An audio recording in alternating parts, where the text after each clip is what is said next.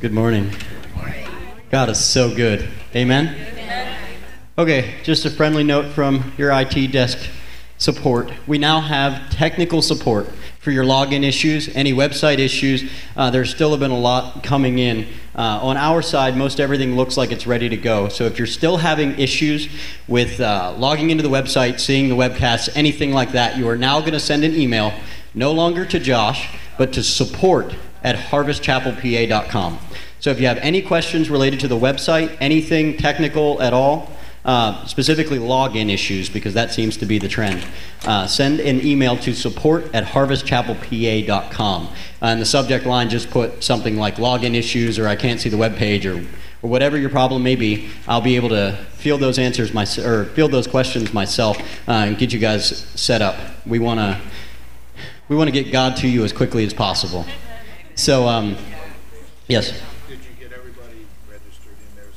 Everybody is registered and every yes, everybody is registered. Everybody has a login. We have everybody's names, email addresses. If you are having issues, um, just a second, I'm being waved at. The username is last name dot first name. Yeah, um, yeah. Your username when you log into the website, the uh, the default um, we created all of those for you. It's your last name dot your first name. So my, mine would be heil.bj. So it's pretty easy. Uh, the default password you should have received in your email. Uh, we had some people say that they didn't get the email with the information in it. Um, if that's the case, it's possible that the email address you provided us with is not a good one, or it's misspelled, or you are checking the wrong email. All of this has happened in the past. So um, if you are not receiving emails from us, let me know personally. I'll take down your name and the email address it should be going to, because that's the only way we can verify that everything is functioning. But we have all of the usernames and passwords in the system. Everybody should be able to log in. So, once again, if you have an issue, uh, there was a phone number I think they provided, but uh, if you leave a message, it'll get to me, but not as quick as if you send the email to support at harvestchapelpa.com. And I'm here a lot of the time.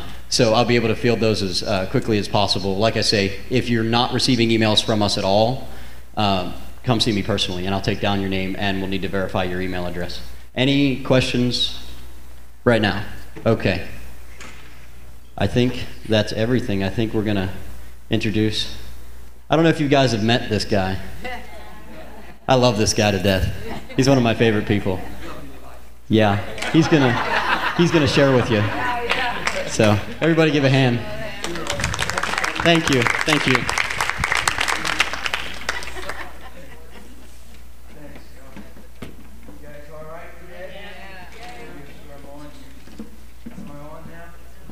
Thank you, Lord. You. Hi, Pastor Don. How are you? I knew the room was anointed. I could feel it. Amen. You guys really doing good? I've been feeling in my mind like I'm on the same topic way too long, but I, I think we're okay. You guys all right?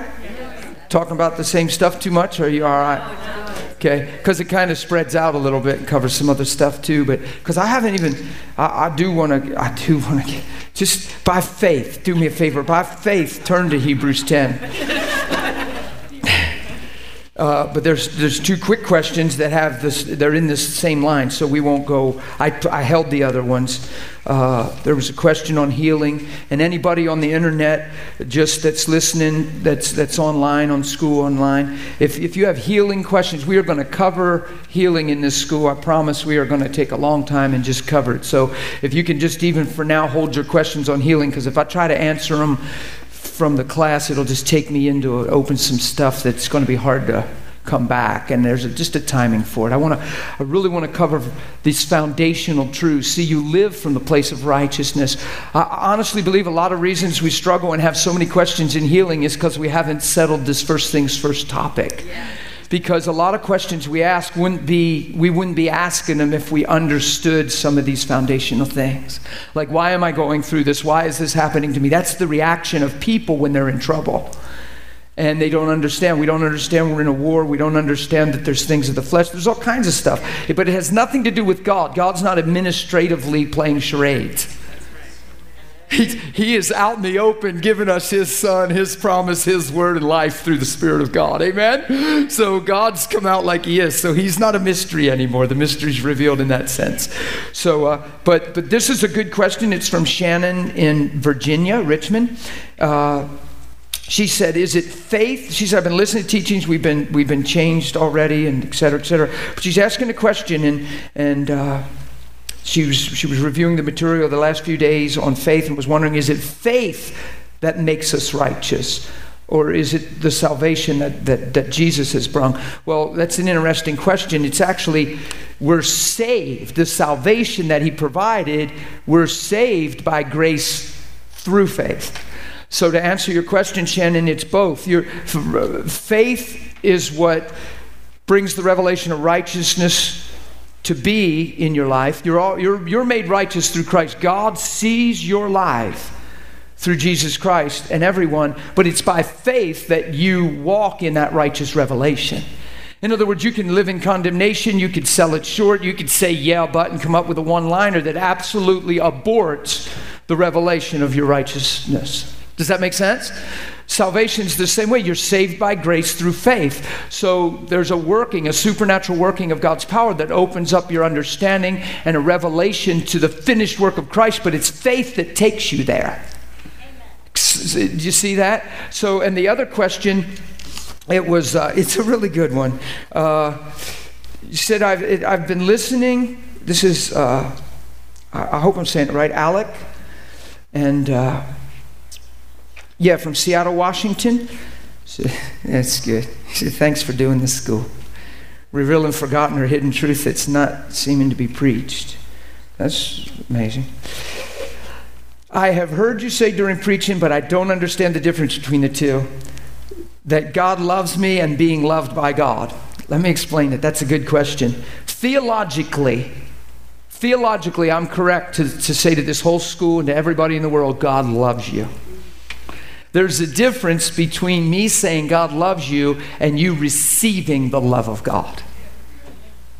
Big difference. So when I say being loved by God, it means receiving that love, letting that love actually have place in your life and heart and, and mark your identity. Being loved by God. The Bible says, Jesus says in John 14, if you love me, you'll keep my commandments. Well, that sounds that sounds legalistic if you listen to it in a, in a law ear, but what he's saying is when you love me, you'll just walk in agreement with me. The fact that you love me, you'll just walk in agreement with me. You'll find yourself doing what I do because you love me. now, if you read that in the legalistic ear, you'll go, Oh my God, I got to prove I love God. I got to do everything I'm supposed to do and say, See, I love you. See, I love you. And if you're doing that, you're not receiving God's love in the process. But here's what it says it says, If you love me, you'll keep my commandments. And it says, You will be loved. Verb. You will be loved by the Father. Isn't that cool? Oh, I don't know about you, but, but I don't need you to just say, Hey, Dan, God loves you. I want to be loved by the Father. That means that grace touches my heart, that I know my place in Him, that I have peace in me with God, and that, that everything's just good, and God's letting me know that on the inside. By faith, I'm believing He loves me.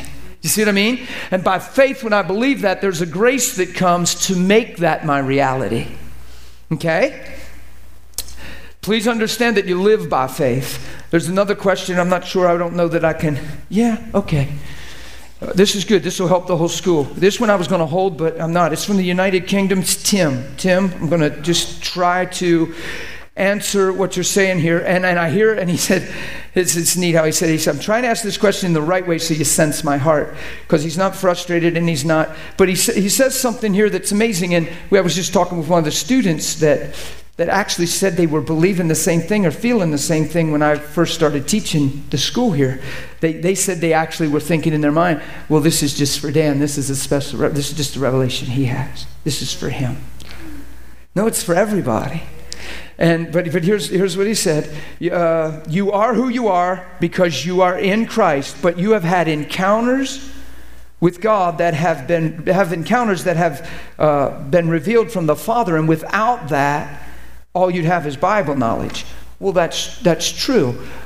But here's the deal we're not pursuing Bible knowledge. I'm not reading my Bible to know my Bible. I'm reading my Bible to know Him. So, in my personal relationship with God, my communion with God, there's a place of interaction and interface and intercourse with the Lord where those revelations come freely. They really do. It has to do with perspective and mindset. So, I'm not just reading my Bible, and we're going to get more. This is why I'm trying to hit this foundation on righteousness so strong so that as we lead into communing with God, no one in this room has any setback in communing with Him because you have every right to be with Him.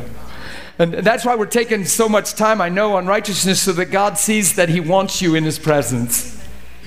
And here's what happens is if we start believing, and I'm addressing you, Tim, personally, but the whole school, because there's a lot of other folks that feel this way, because you can start believing and get rigid with this and think, well, if God, hey, well, until God touches me with a revelation, I really can't know that He's real, and I'm just going to at least do the best I can. One of these days, He might choose to touch me that way. Or, or you can do like this fella did, which your heart is, is hungry and sincere and amazing. He's, he's been on 40 day fasts. He's, he's been extensive praying in tongues, trying to hear the voice of God and, and, and get revelation from the Lord. You just have to be careful that you don't get your identity so infringed on that you begin to strive for things that come by grace through faith. Because when you start believing, it's so critical. When you start believing, I don't hear the voice of God now you're on a struggle journey for 20 years. And all the time, I don't hear the voice of God. Well, I don't hear the voice of God. See, I don't hear the voice of God. I don't hear. You see what I mean? Rather than communion, Father, I thank you that you speak to me. Father, I thank you that when I read your word, my heart comes alive. See, this is what we're not being taught communion with the Lord, faith confession, faith. Father, I thank you that you absolutely love me, and my ears are open to hear, and the hearing ear, according to Proverbs, is from the Lord, and the seeing eyes of the Lord. Thank you, I'm not blind, and thank you, Lord, my heart is in agreement with you, and if I seek you, I find you. If I draw near, you draw near to me, and I thank you, Father, for the grace in my life to cause me to recognize and hear your voice, even in the midst of chaos, even in the midst of pandemonium. I thank you, I have the ability to hear your voice on the inside, and everything I sow into me, I thank you, Father, comes alive by your Spirit in every time of need. I thank you that I can know you. See, you can pray that way when you're believing at the same time, I don't hear God's voice like I should. Well, you start opening up your heart to say, I know you're speaking to me and I know you want me to hear you and I thank you. I'm in position. Thanks for fathering me. Thanks for loving me. Because what happens is you identify yourself based on what you're not or don't have. That becomes you, and it's like trying to fight your way out of a bag. It's the same way with peace. People come to the altar for peace, and they're kneeling and they're weeping. They're weeping. And they're so feeling no peace. And then people gather around because we love each other. And we're like, What's wrong, honey? And we say, I just don't have peace. I need the touch of peace in my life. And this person has been struggling for years, feeling no peace and feeling no peace. And we're so so we feel like the right Christian thing to do. And there's times where God, who knows there's times where God will just go and breathe peace over somebody. Who knows he'll do that?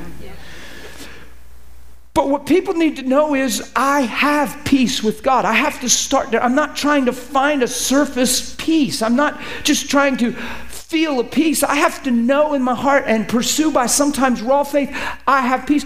If I perceive that somebody's been on a long search for peace, and this might be the sixth time in the fourth church, they've been at an altar looking for peace. Who knows people do that?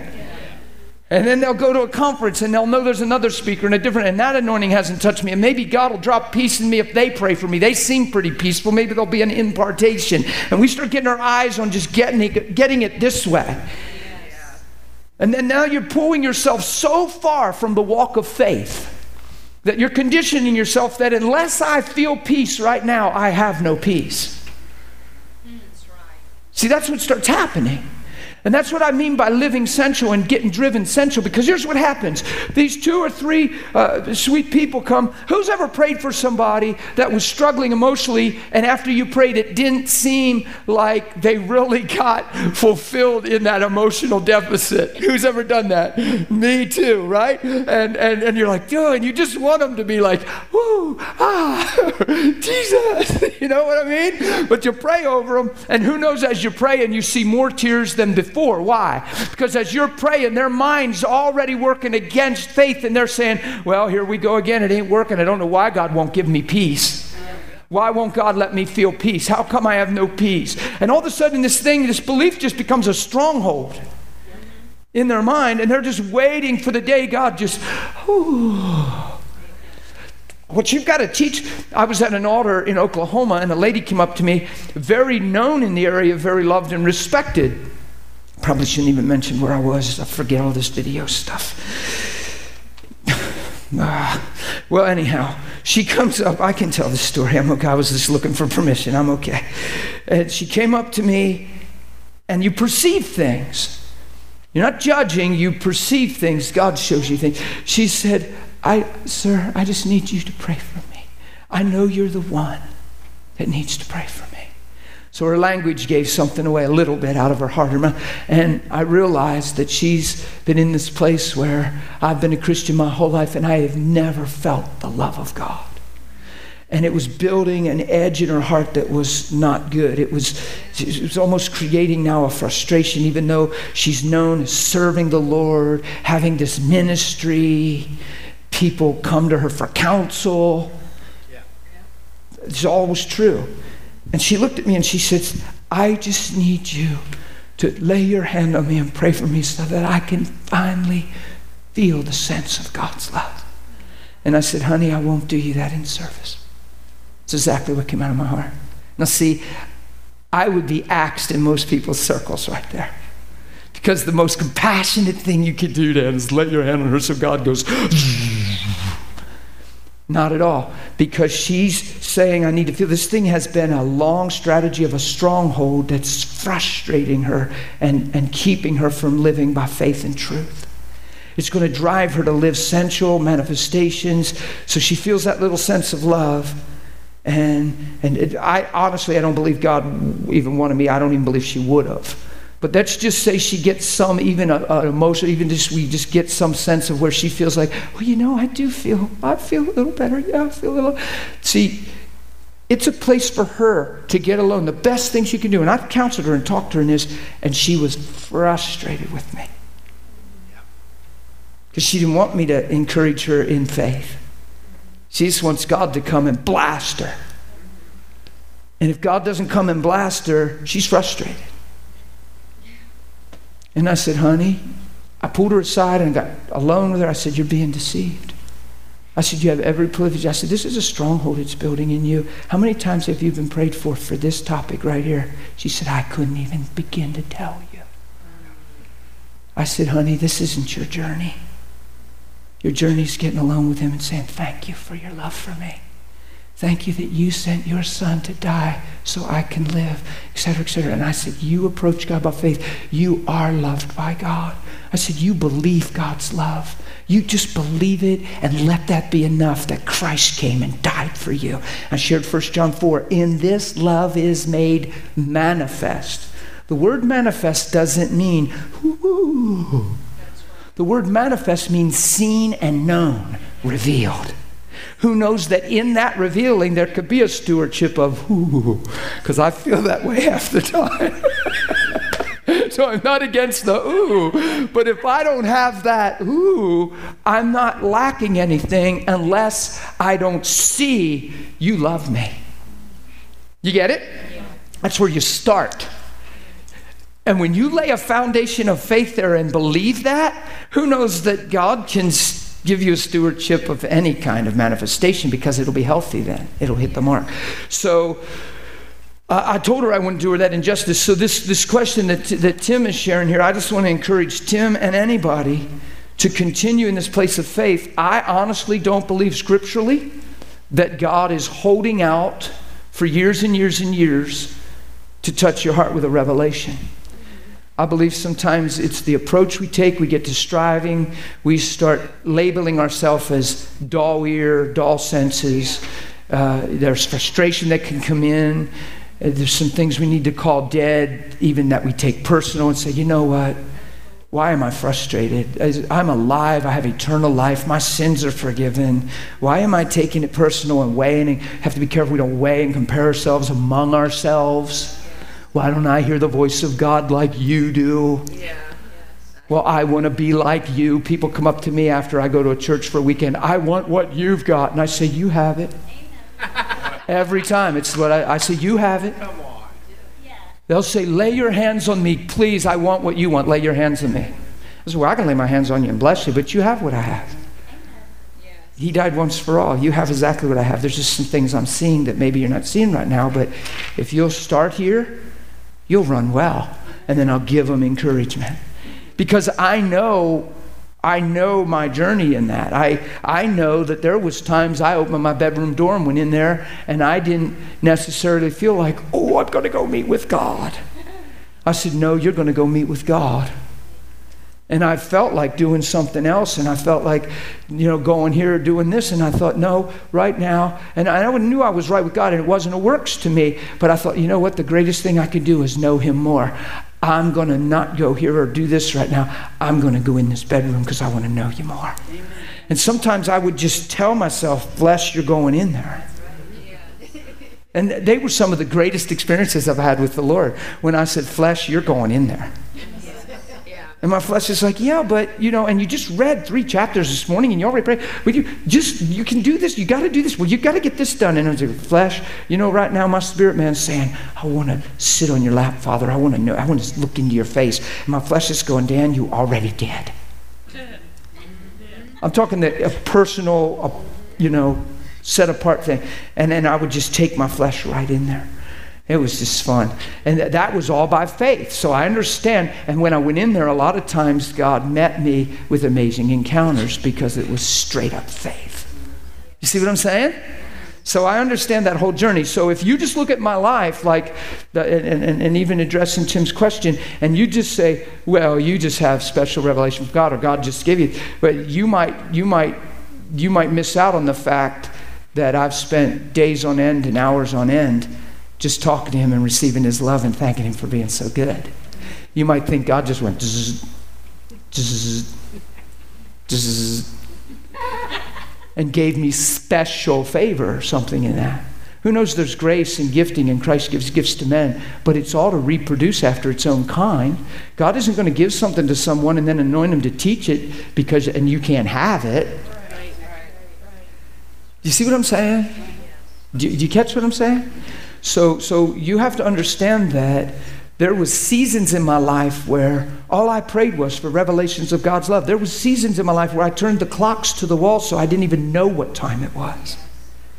And it's been countless hours in my life where I've developed this communion with God where when I'm driving, I'm just Godward. I'm think I'm thank you, Lord. You're awesome. I'm communing, I'm running things through my heart and mind, and God's there. It's just cultivating this knowing Him. Okay? So that's what we're inviting you into. Now, you can get rigid in your thinking, get intellectual, and say, yeah, well, people did that in the church when I first got saved. People that were Christians for 20, 30 years said, well, he just has a special touch of God.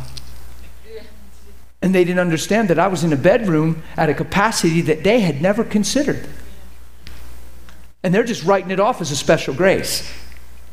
Come on, that could be sidestepping the great privilege of knowing him. You see what I'm saying? Jenny, what's on your heart? So I just wanted to run through those questions. I'm going to, that's, that's as much as I'm going to handle them right now, and I'm going to jump into Hebrews 10. You just said. You just said something else that was like a big gold nugget. It's all gold, but um, you, your exact words when you have intercourse with the Lord, and and I have said that we have talked to people and, and, and said that in conversation before. It's like you have to get so close. It's, it's like it's way beyond. It's, it's like sexual intercourse between two uh, a husband and a wife when they're I'm going to be vivid sweating and they're stuck together and nothing can get in between them.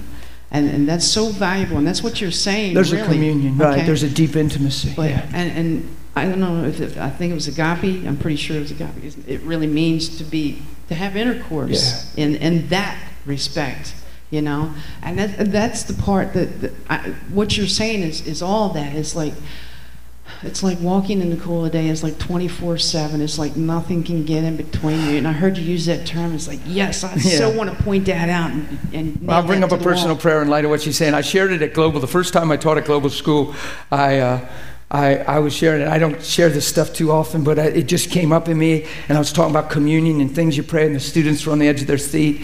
And I said, okay, I'm just going to get real with it. I said, this might freak some of you out. I don't know, but I think you guys can handle this. But I said, this is a prayer I've prayed for years. It's coming out of my heart in the bedroom when nobody's looking. And I would, I would, I would say, now see, I don't pray it religiously, and I haven't even prayed it for a while. But there was a season where it was valid in my life, and it had to do with this co-union, communion, inter, intercourse thought. And I would say, Father, I open myself up to you, unreserved and unashamed. Here I am, open up to you. Come into me, God, and deposit the seed of who you are. Impregnate me, God, so I can give birth to your will. I would say, and I said, and anything that comes out of me is going to look just like you. Come into me, Lord, and deposit yourself into me. And I would pray that way as a communion thought spiritually. Pretty deep. And it's not weird. And the Spirit of God be all over me. So my spirit is like this. so, so I'm about ready to bear down and push and give birth to something all the time. See? so, so it's a spiritual thing. Is the tape running? Is it? Oh. Okay, Hebrews 10. No more questions from Jenny. You do that stuff to me. Stop it.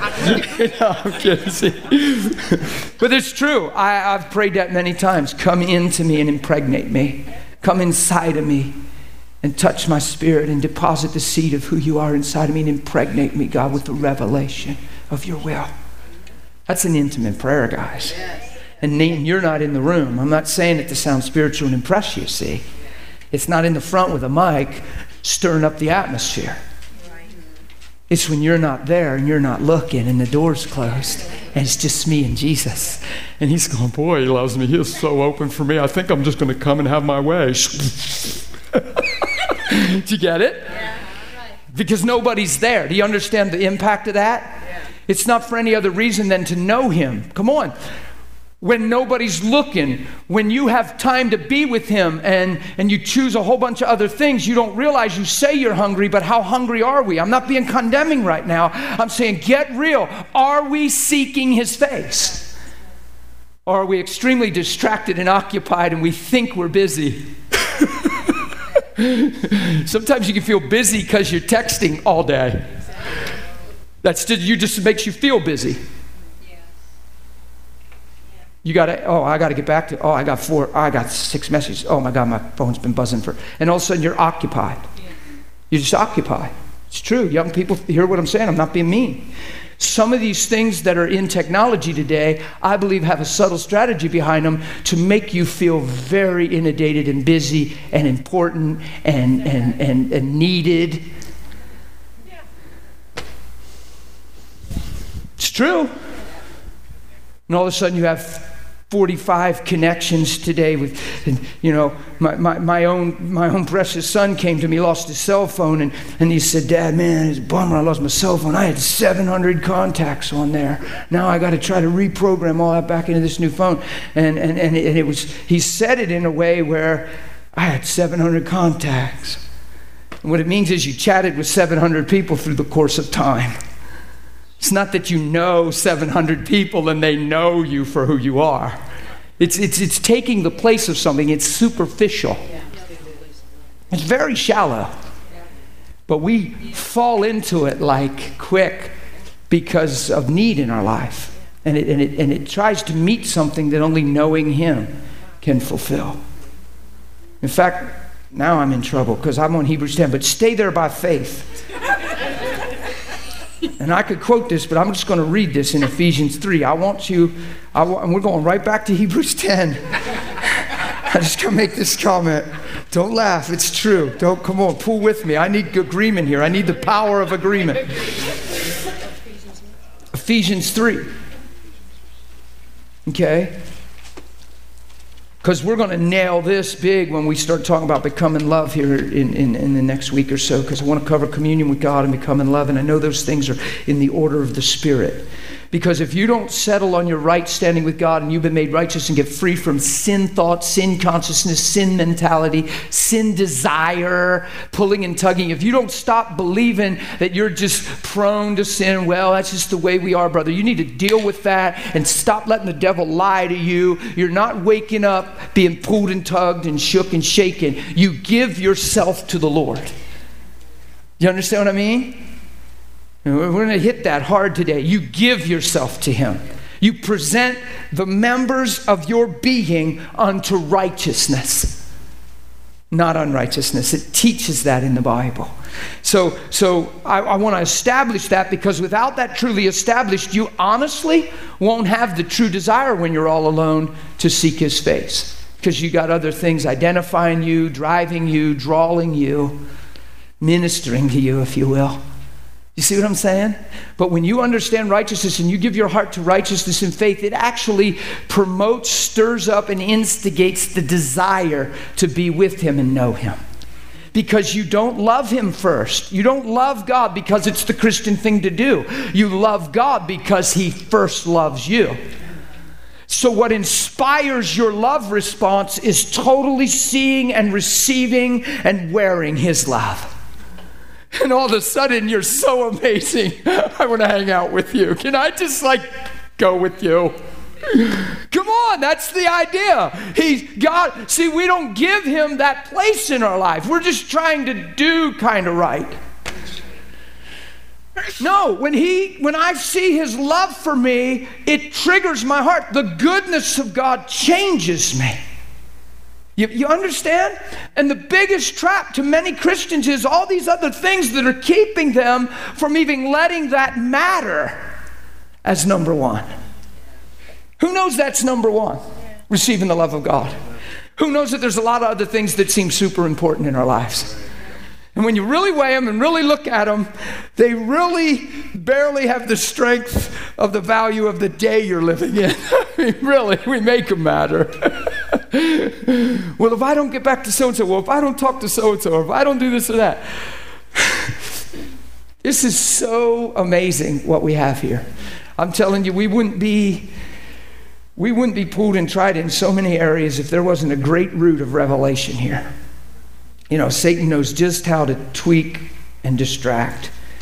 Some of the stuff we give ourselves to, all the, oh, okay, thanks. I was ready to go on a tangent. He said, don't go there. yeah, it's not that it wouldn't have been clear and right, it's just not time to go there. In, in Ephesians 3, Paul, in verse 10, shares the intent of God in sending Christ Jesus and, and revealing the gospel. He, that's amazing to me. It, it says that Paul was given this mystery to preach. Christ in us and, and all that, and, and Christ to the Gentiles, and, and this mystery that has been hidden in 8 and 9 through the ages by God now has been revealed. So he's saying the cat is out of the bag, man. This thing is here to be seen, right? And and to the intent. Now this is God's intention. To the intent this is amazing. This is the purpose of God to the intent that the manifold, many faceted wisdom of God, right? Many sided, the depth of the wisdom of God would be made known by his people to the principalities and powers in heavenly places. That means that God would thoroughly manifest himself through his church, who he created in his image, who had seemed to be fallen and couldn't get up. But God let his son take the fall so he could get us up and breathe spirit back into us, and now we can manifest his glory. So God brought the gospel in the intent that he could cause us to shine and reveal who he is to the world. You get it? Oh, it's incredible. And it says, according to the eternal purpose. So he always created you for this. He always meant this for you, for you to be filled with his spirit, to manifest his nature, to walk in his image, and confound the wisdom of the wise, and in the face of darkness shine his light. He always made you for that. You've never had a different purpose. God never changed his plan. It's the eternal purpose of God. it's who you are and why, all wrapped up in one. Do you get it? It's why you have breath today. See, I've given myself to this. That's why I'm passionate. I have surrendered, made sacrifice, the labor of love, the patience of hope, the work of faith to attain this. It's not a works thing. Faith took me there. And, you, and just like Tim said, yeah, I have a revelation. God's breathed on that faith. I, I don't see anything else. I'm alive for this reason. So, so now, and now it's not even hard for me to like, like keep from having an attitude or being angry or selfish or jealous or full of what? That stuff, that's not even a trial to me. It's been obliterated through this understanding. Was it always that way? I grew into that. I'm more extreme in that than I ever was. Do you get it? So I'm not like this struggling man to stay afloat and thank God he considers me. I've given myself to these things, and He's breathed on that and empowered me to live what I could never live if He didn't breathe on that. But the key is, I want that. Some of us got to get really real and ask, what do we really want? Because some of us still want our right to have a right and say enough is enough. Well, you can go that far, but that's far enough. And and we have, we have, we have limitations that we still have rights. We still have things in our life that are stopping this great image of God from manifesting on the inside out. We really do. We have sellout prices. We have, we do. Judas said, What will you give me to betray him? And for Judas, it was only 30 pieces of silver. So some of us wouldn't even consider that.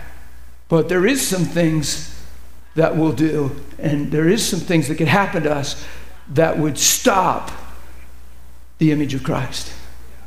Where we would take occasion for the flesh and say, enough's enough, and stand for our rights. You have to get to the place where you're dead, where you get alone with God and say, you know what? The best I understand, I don't even want a right. I don't have a right except to manifest who you are. The intent of you creating me was to manifest your image, then what would I live for anything else for? Why would I covet this life and take advantage of it and start living for other things and just pursuing other things apart from you first? That way, if you're first, then everything else I pursue is in the light of you and it'll never get goofy and muddy and funny. Are you following me? It's very passionate. I'm talking extremely passionate and militant today. And it's not on purpose, it's just the way we just, I, I didn't plan on this. But you have to understand that the intent, listen to the language, the intent of God sending the gospel is to make known his manifold wisdom through your life to the world you live in and the powers that seem to control it. So your life becomes a testimony, a conviction, a judgment to the powers of darkness. and all of a sudden, everywhere they look, they see Christ in us because we're surrendered, sold out, and filled with Spirit of God, and our integrity is squeaky clean. Our motives are super pure, and we see God. You get it? Come on, it's called a Christian. we kind of thought a Christian goes to church and sings happy songs and then does his best to live kind of good. oh God, are you guys all right in my two boot, boot camp this morning? Because I'm feeling boot campy. it's all right. You sweat a little in boot camp and get a little exasperated and stretched, and your muscles hurt. And boot camp trains you and equips you for war. And after a while, you ain't worried about the training anymore because you start getting little pride and understanding, healthy pride in what you're representing and the uniform you wear. And what you're fighting for, and all of a sudden that overtakes all the work and effort it took to get suited up.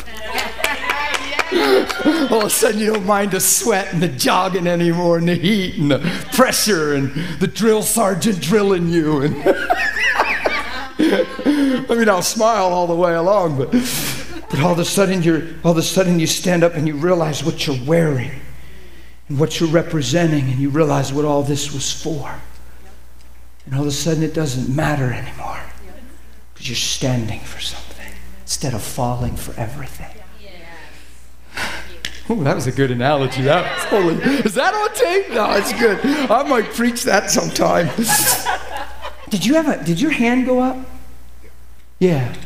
What'd you got? Oh, he's giving me his phone. He's thinking this is going to get in me, and I'm going to have to have one of these. I know. Everybody says you got to get a cell phone. I say I don't even want a cell phone. There's a pastor freaked out when he heard I didn't have his. I was traveling. he said, "You don't have a cell phone?" I mean, he talked to me like I was a knucklehead.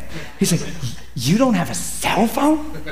And I said, No. And I said, And I don't have a computer either. What? and I said, I said, And check this out. And I took his finger and I put it right here. I said, And I'm alive. Actually, very alive and not distracted. And I'm not against cell phones, and but I wonder who has the capacity to have all this technology and still be in a good place. What am I reading? Because something turned and flipped on me and I'm lost.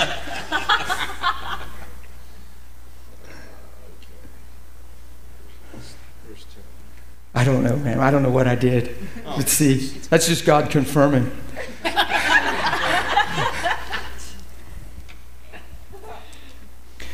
this is verse 10 that we just read. Through followers of Jesus like yourselves gathered in churches, this extraordinary plan of God is becoming known and talked about even among the angels. Think about it. God has a predestined eternal purpose and plan for our lives, and that's why we're alive. You're not alive by happenstance, thank you. You're not alive just because two people came together. You're alive because God said so and has an eternal purpose and an eternal plan. Now, why would I try to live anything else and struggle with something less than what I'm here for, where total grace is found? See, because everything else makes life an experiment or your own agenda and journey. Look, if I wasn't created for me and I was created for his image, and I finally realized that through the word of God, why don't I yield to that so I find a place of grace and favor to walk out that destiny rather than push against the bricks and fight to have my own way when I wasn't even. That's separating me from the very one that put me here with purpose. That would be like you driving your car and it was made for you to drive, and you get in it and try to go right and it turns left and you're trying to get to Harvest Chapel and it's taking you back some road and you can't steer it. That'd be like the car having a mind of it. And it's created for you to drive. And until it takes you to where you need to go, it hasn't fulfilled its purpose. And if it's taking you somewhere else, it's obstinate and it's outside of its creative value, and it would have no value to you, and you wouldn't get in it anymore. Man, these are good analogies. See, you have to realize you have a created purpose. And the Bible makes it real clear. Watch. According to the eternal purpose which, oh, which he accomplished. So you're not under the pressure of fulfilling this, just yielding to it and going with the river of God, going with the flow of the river, right? We love those terms. So let's do it. Let's get in the river. Let's go with the flow of grace. Watch. Uh, he accomplished in Christ Jesus our Lord. So Christ Jesus brought us back. He got us up out of the fall. He redeemed us. He put us right back on track. And every man must be born again. again. Isn't this clear? Yes. Come on. In whom we have, what do we have? Oh, I'm getting excited. I'm gonna pick up my Bible. I'm going to pace a little. Not too much, Randy. i have been doing good to you. I've been doing real good. In whom we, I've been thinking, Randy, I haven't even crossed this line. Did you notice? I have not crossed this line since that day. That's amazing. That's the Spirit of God. Yeah, I've, I've tried many times. And it's like a, that dog that has that shock thought to him. You ever have them dogs? They wear them things, and after a while they take them off because they learn to not go past that spot. And he looks like he's running to kill you, and he gets right to that spot. And he won't move. Well, I've been like, I just can't. There's something about that spot. It's God's love for Randy. okay, let's get back here. okay, look, in whom we have what? Faith. Boldness. Boldness. Oh my goodness. Because we see this is true in God's love and mercy to come and redeem us and restore our eternal purpose and value and not just throw us away, not just call us throwaways. Well, I made you to live for me. You're not living for me, so bah. That's not God. He woos and draws and, and, and, and, and, oh my goodness, it speaks to our heart. There's times you get your life in a, who, who's ever had their life in a messed up place and you knew it and you knew you should care more, etc. And you're laying on your bed quiet and these thoughts come to you and they're soft, they're, they're, they're, they're wooing and they're like, man, you know, it doesn't have to be this way. Just sweet. Just thoughts, just, just countering thoughts that say, man, you know, you don't have to, it doesn't have to be this way. Boy, that sure beats God just hovering over your bed and pinning you to it because He's God, you know. So, you want to live for yourself? You know, come on. You'd be like, no, no. and then, and then, and then he'd disappear, and you'd wake up in the morning, and you'd be a Christian robot living out of the fear, afraid fear.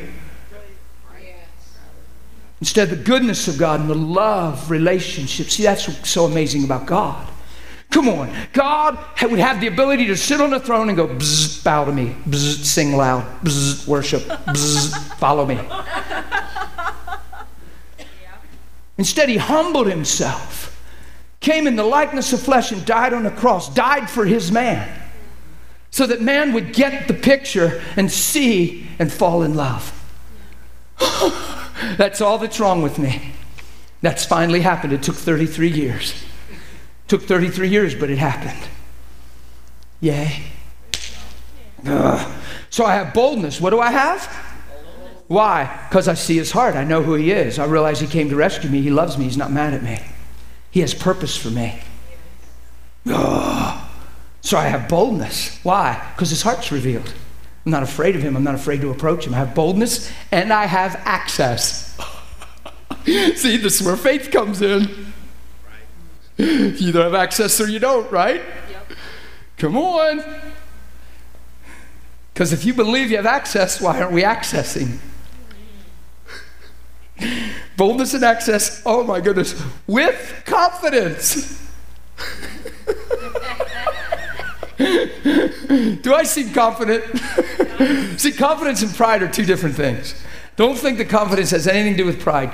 You're supposed to have confidence. You're supposed to not throw away your confidence boldly, confident, has nothing to do with presumption and pride. He's the one that put the confidence in me. He's the one that put the boldness in me by revealing his heart. You get it? So I have access with confidence, uh oh, through faith in him. Yeah, but brother. See, stop right there. There's no yeah, but brother. The truth is the truth. It is what it is. It's here. You, you step into it and say, Thank you. Thank you, I have amazing purpose. Watch, even if you have to start here. Father, I thank you, I have amazing purpose in my life. And even though I don't see totally clear like I believe I could, you created me with reason. Would you reveal why I'm on this earth? Would you make it really clear what it means to have Christ in me? Would you begin to father me and show me the intent of your heart in designing and fashioning me before the foundation of the world? Before you ever fashioned the worlds, you shaped me in your heart. You shaped me in your mind. You shaped me in your vision. Would you reveal the beauty of that legacy. Would you reveal that destiny to my heart? Just starting right there, saying, I'm ready to run, God, would bring great favor and grace to your life. You see? I don't know how many of us have been taught, let alone even thought, to pray those ways. It's so good. That's what faith does. Faith seeks Him. What's it mean to seek Him? See, we've been conditioned to just pray about trouble. We have been so conditioned to let this gospel be so self focused and self centered instead of knowing Him and loving Him and becoming like Him. And that's why there's a lot of people discouraged, backslidden, distracted, and not all excited about the good tidings of great joy. Do you get it? Yeah. Trish, wait, BJ's coming. Gotta mic you up. Yeah. so that your voice can be heard. Go ahead. I was just going to ask what the difference. You good? Go ahead. Sorry. Um, the difference between the pride and the confidence. And Well, what there's a big really difference between like. pride and confidence. Confidence comes from knowing Him in His heart, pride is presumption. Just presumption. What gives me boldness to go into the throne room of mercy and grace? Boldness and confidence are, are really hand in hand. What gives me boldness to go into the throne room of grace? In, is because I see Jesus, the high priest, sitting there representing me. He came to die for me, to redeem me, to restore me back to the Father. He didn't come to take me to heaven, He came to get me back to the Father. I'm the way, the truth, and the life. What's He the way? He's the way back to the Father. Right? So, so I have confidence to approach Him now because He came to me while I was lost. Presumption is disregarding all that, and pride is just disregarding all that and just just assuming, presuming, hey, well, I'm right with God. Well, hey, God understands. Hey, God knows my heart. No, I pray to God. I know a lady, she was, uh, she was, uh, oh, God, okay. Ah, she- was willfully doing things that she knew were edifying, helping her life, and yet embracing a language as if she had this intimacy with God. And while she was doing those things, she would outwardly talk to the Lord as if she was in fellowship with Him. And there was a presumption that began to grow in her heart, and then her life went completely into the darkness. Because she taught herself and, and started to get in denial. And I, I, I believe me, if I was involved in her life, we addressed these things. And I said, honey, that's, that's delusion. What do you mean? But he loves me. But he loves me. I said, honey. I'm talking to her and she ended up adultery, darkness, believe me. Because it's presumption. It was probably It was assuming to have access with him, taking this message and, and, and giving it a, mushing it. Mushing it instead of allowing it to build integrity in her, it was giving her permission and occasion for the flesh, which Paul says immediately when he talks about not being under the law but under grace. He immediately says, So do we continue to sin so grace is flowing everywhere? No! Because you're not created for sin. You're not created, you're created for God's pleasure. You're not created for flesh pleasure. You're not created for less than Him. You get it? So, and, and that's what I want to get on right now. But, but that's the difference. There's a pride, there's a pride and a presumption, and then there's a true repentance. There's a repentance that takes account for your life and responsibility for your actions without getting condemned and says, Oh God, and comes into Him receiving His love, receiving change. You see what I'm saying? Versus, hey, whatever, God loves me. Hey, He knows my heart. I can't tell you the young people I've counseled over the years that get that impression. And I get on this all the time. It's not because all these young folks are here, I promise. I don't project on people. But they, they and I, for some reason, I just feel like I need to qualify that. And that's not because of insecurity. I know my own heart. I just, for your sakes. But they, they, they, they're sleeping together and saying, well, look, let's just do this and then God will forgive us anyway. He's a loving God. And then they sleep together and forgive us, God. Sleep together, forgive us, God.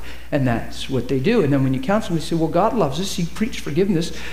We just can't help it. We love each other and we're going to get married soon and God still forgives us. We just, we do that and say, God, please forgive us. There's no way your conscience can get clear. That's willful. That's just you fulfilling your desire and not gaining understanding of why this is not just a law. This isn't just a law. There's a good benefit in the whole abstinence thing. There's a beauty to it that needs explained. Well, of course, if I'm involved with these folks' lives, I've already explained that. But yet, well, yeah, but we can't help it. God's not going to judge us for something we can't help. So when we do this, we both look at each other and say, you know, we shouldn't do this. Yeah, I know, but God will still forgive us. So they do it. Forgive me. Forgive me. Forgive me. You will stalemate your spiritual growth, muddy your soul, and get yourself in delusion and presumptuously be approaching Him and won't even know Him if you continue in that. God can't, can't, God can't be in the midst of that because He's empowering something, He's enabling something. You follow me? And that's why some people are afraid to preach what I'm preaching because of people taking the message with a willful heart and trying to misread it and make it say what they need it to say to cover face. I'm not afraid to preach it because if anybody's hearing with a hearing ear, this message changes your life. It doesn't empower your sin. It changes your life. I'm telling you, it's hard to keep track of folks, not just young people, all ages, this scenario. All ages. In fact, I was, I was in a service and I had four or five, I don't know what was going on. I had four or five ladies in their 50s come up to me crying that had been through divorce and had, had not been with a, uh, a husband for whatever reason, whether he passed or divorced, and they all had STDs. And they're in their 50s. And they just got the STDs. So we think it's just young people. No, it's people with insecurity in that. There's people that need to be with someone to fill a void that only Christ can fulfill, which I'm trying to read here. But that one lady came to me and said, because it was four or five of them, I don't know what was going on. I was like, whoa. But this one lady, she was one of the first ones, she felt a need to tell me her story because she felt so. But here's what she did she grabbed me and pulled me close and she cried and said, I have an incurable STD. And I said, Really? She said, Yeah. I said, Okay, honey, we'll just go pray. I don't need to know the story. I don't care. But she, it, mattered to her. Here's what she said it was a form of confession. Confess your faults one to another, pray for one another that you might be. So it was totally cool. She said, she leaned in and she whispered, Oh, it broke my heart. I said, I could cry for her right now just because of what she went through. I'm happy for her because she got totally healed. I went back six weeks later and she's lit up like a light bulb, completely healed of an incurable STD. And uh, she was so pumped, and I was pumped too. But she leaned in and she said, I recently went through a terrible divorce. I was so hurting. She said, I didn't realize how hurting I was. I'm really not that kind of girl. I'm really not that kind of girl. What she meant is she ran and grabbed somebody to comfort her. And she had been with her husband her whole marriage. And now here she is 52, divorced, and alone and hurt. And she allowed somebody to comfort her. To no avail, no comfort there. Just a brief moment in the flesh. and as soon as the moment passes, you're going, oh my God, that was a zero. Serious. Because it can't fulfill your spirit. And your heart breaks. Well, what do you do? Curl up and die and get condemned? No. Go, God, what was I thinking? That was so, so flesh. That was so, wow. So you learn from it. Wow, there's vulnerabilities, there's hurt. Oh God, only you can meet the need of mine. Only you can fulfill. Only you can satisfy my. And, and instead of run from God and curl up and get condemned and feel like a whatever the world would call you now, you rise up and declare freedom and let Him come and father you and love you and embrace you and nurture you and restore you. You get it? So she leaned into me and said, I'm really not the kind of girl. And I knew what she meant. I said, honey, stop. It's, I was ready to bawl for her and just hold her close like a brother. But her and I prayed. It was so easy to pray for her.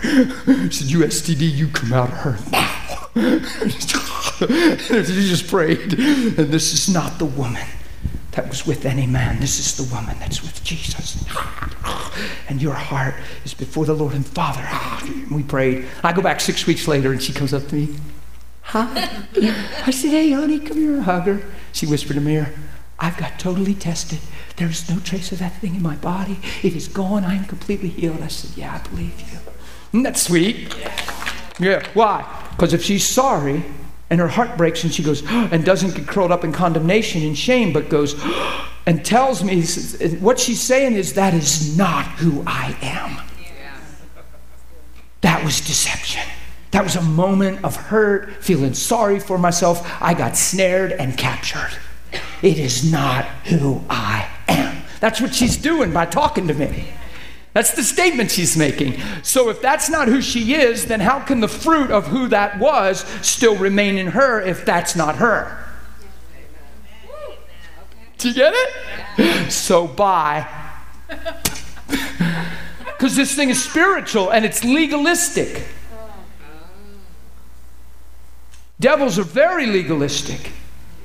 Oh, okay, backslidden, falling. Oh, fornication. Zoop sticks to that stuff like Velcro. And now it's there because it has the right to be there because you opened the door. Isn't that the language in the church? And people say, Well, I deserve this. I opened the door. Well, then close the door. Don't get spiritual. Well, I opened the door, brother. Close it.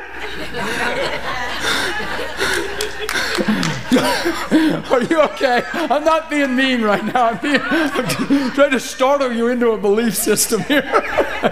what do you? Because that sounds so. Well, brother, you know I'm just reaping what I've sown. Plow the ground and get some new seed in there. Let's get a harvest. Pull out the weeds. Come on. What do you mean? Repent.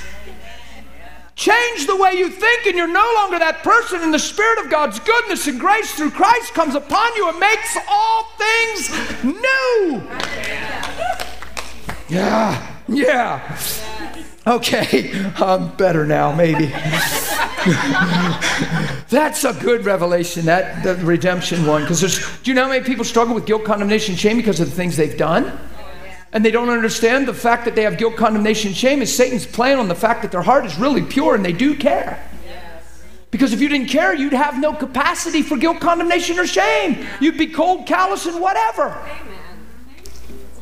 So the guilt, condemnation, and shame reveals you do care. And Satan, like a snake in the grass, is trying to tie you to your care and make you condemned instead of redeemed. What a rat. I think we ought to listen to Jesus instead of him. I bet you Jesus is right. Oh. Good preaching, man. Did you see that? I don't know if that was Pentecostal. I don't know what that was. What was that? Watch this. Watch this. That we have boldness and access with confidence through faith in Him. Therefore, I ask that you do not lose heart at my tribulations. So don't even let what I'm going through distract you from this truth. Don't let adversity, don't let trials sideline you and pick back up yourself in your own life. That's what He's saying. Right on the heels of this, if this is your destiny, if this is your calling, don't let what I'm going through in life take you off of that truth. That's powerful the way God writes. That is because that's what we do, isn't it? We get this joy for a moment. Wow, that is so good. I'm going to walk this out. And then wham, wham, wham, adversity comes. And we, oh my God, but if, if you love me and if you have a plan, then how come and why? And oh my God. Right? Paul's saying, don't you ever lose heart. You glory in your tribulation. Why? Because you have the ability to persevere and character build and manifest Jesus. Adversity is the great privilege of revealing the Son of God in you. See, that's the stuff we haven't gotten because we haven't heard a gospel that tells us to die to live. We've just incorporated him in for blessing. So adversity doesn't sound like blessing. But Paul says we glory in our tribulation because it's the privileged opportunity to manifest the Christ in you. oh my goodness. so you probably ought to have great joy because the tidings are good. Yeah. Did you get it? You guys are getting it. Don't try to smile like me, your cheeks will hurt. you have to grow into that. I'm kidding. I'm kidding. You can smile like me if you want to all day long. I don't know what to do. John, I'm undone. Here we go. Don't lose heart. Don't lose heart. Watch at my tribulations, which is your glory. Through the tribulations, there's even a greater manifestation of the things he's writing. He's able to prove through integrity and character and standing that he's the real deal. what you see is what you get. It's the privilege place of manifesting when there's trials. Now, watch, for this reason. Here's the reason he prays this prayer that people put on the refrigerators. You have to realize why he prayed. For this reason, I bow my knees to the Father. For what reason? For this reason, the fact that the intent that God's wisdom's revealed to the powers of the earth through our lives. For this reason, I bow my knees and pray that you be perfected and formed in love. So, what's the manifold wisdom of God revealed through your life? When you and I become like Him and become love and take on His nature and manifest His heart through the earth. See where I get the message I preach? It's all through the Bible. It's in Colossians, it's in Ephesians, it's everywhere. But here's what I want you to see down at the bottom at verse 19 to know the love of Christ which passes knowledge. To know, to know. It's probably epignosis. I don't know. It might not be. To know. I could find out. John 8 34. I got an anointed Bible. I don't have an iPhone. I'd be there by now, but I have an anointed Bible.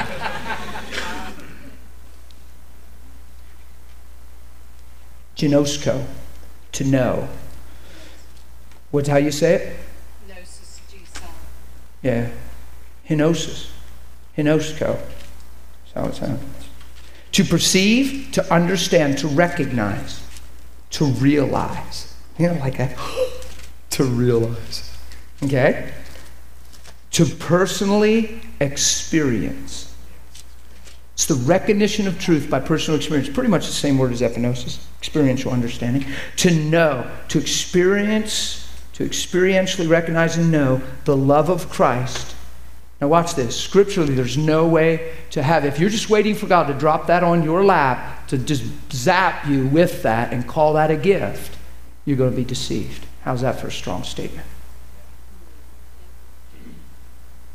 You receive His love. You believe His love and know His love. You get it? Unhindered, without a question. So, to know the love of Christ, which passes knowledge. So, in, in this prayer, he's praying that Christ dwell in your hearts through faith. That you be, see, he doesn't, he doesn't skip around faith here.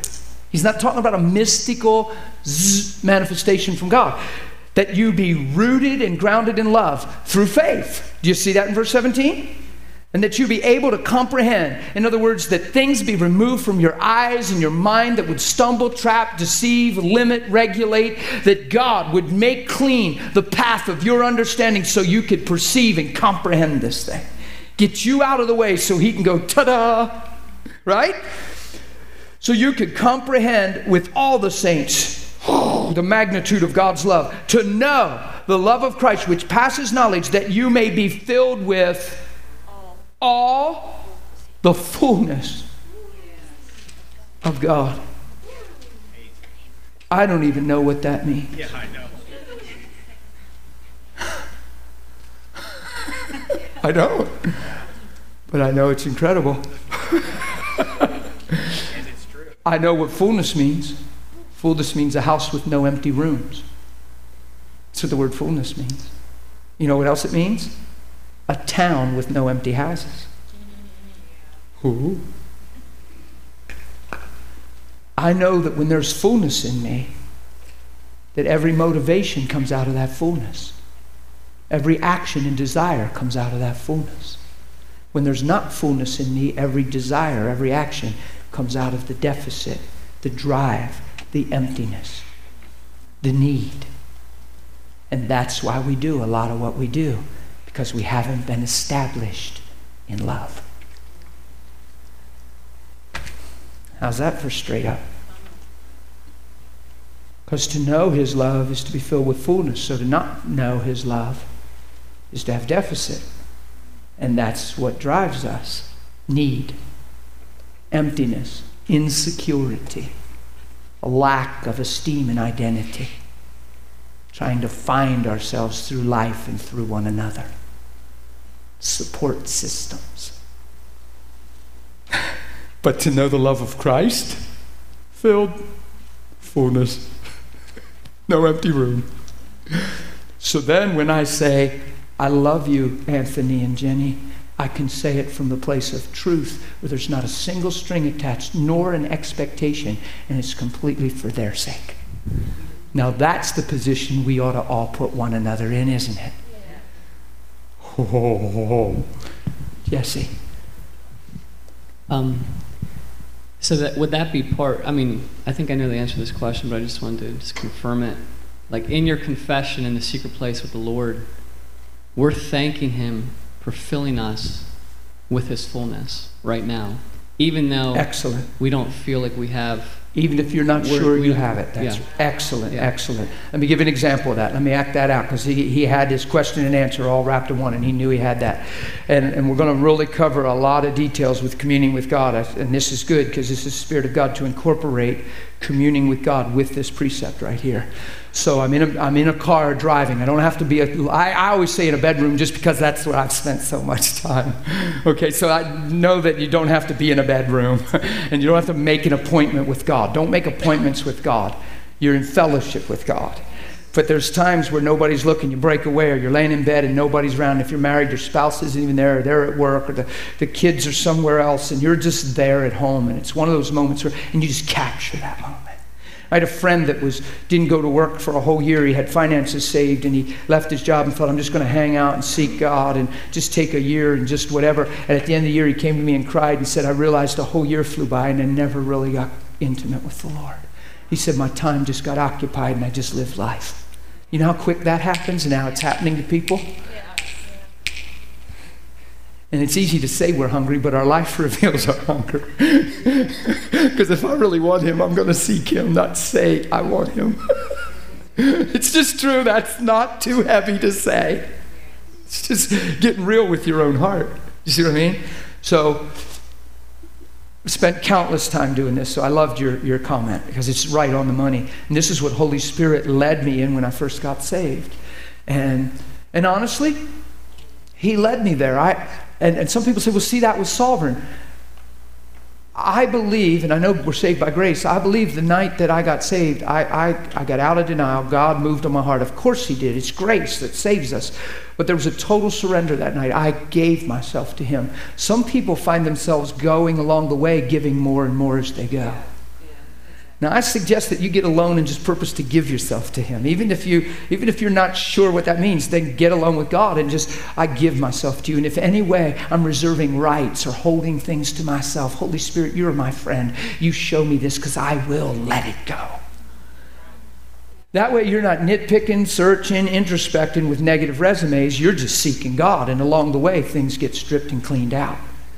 Do you get it? And you're not always fishing and looking back. Does this make sense? Because I have a greater faith in his ability to keep me than me be misled.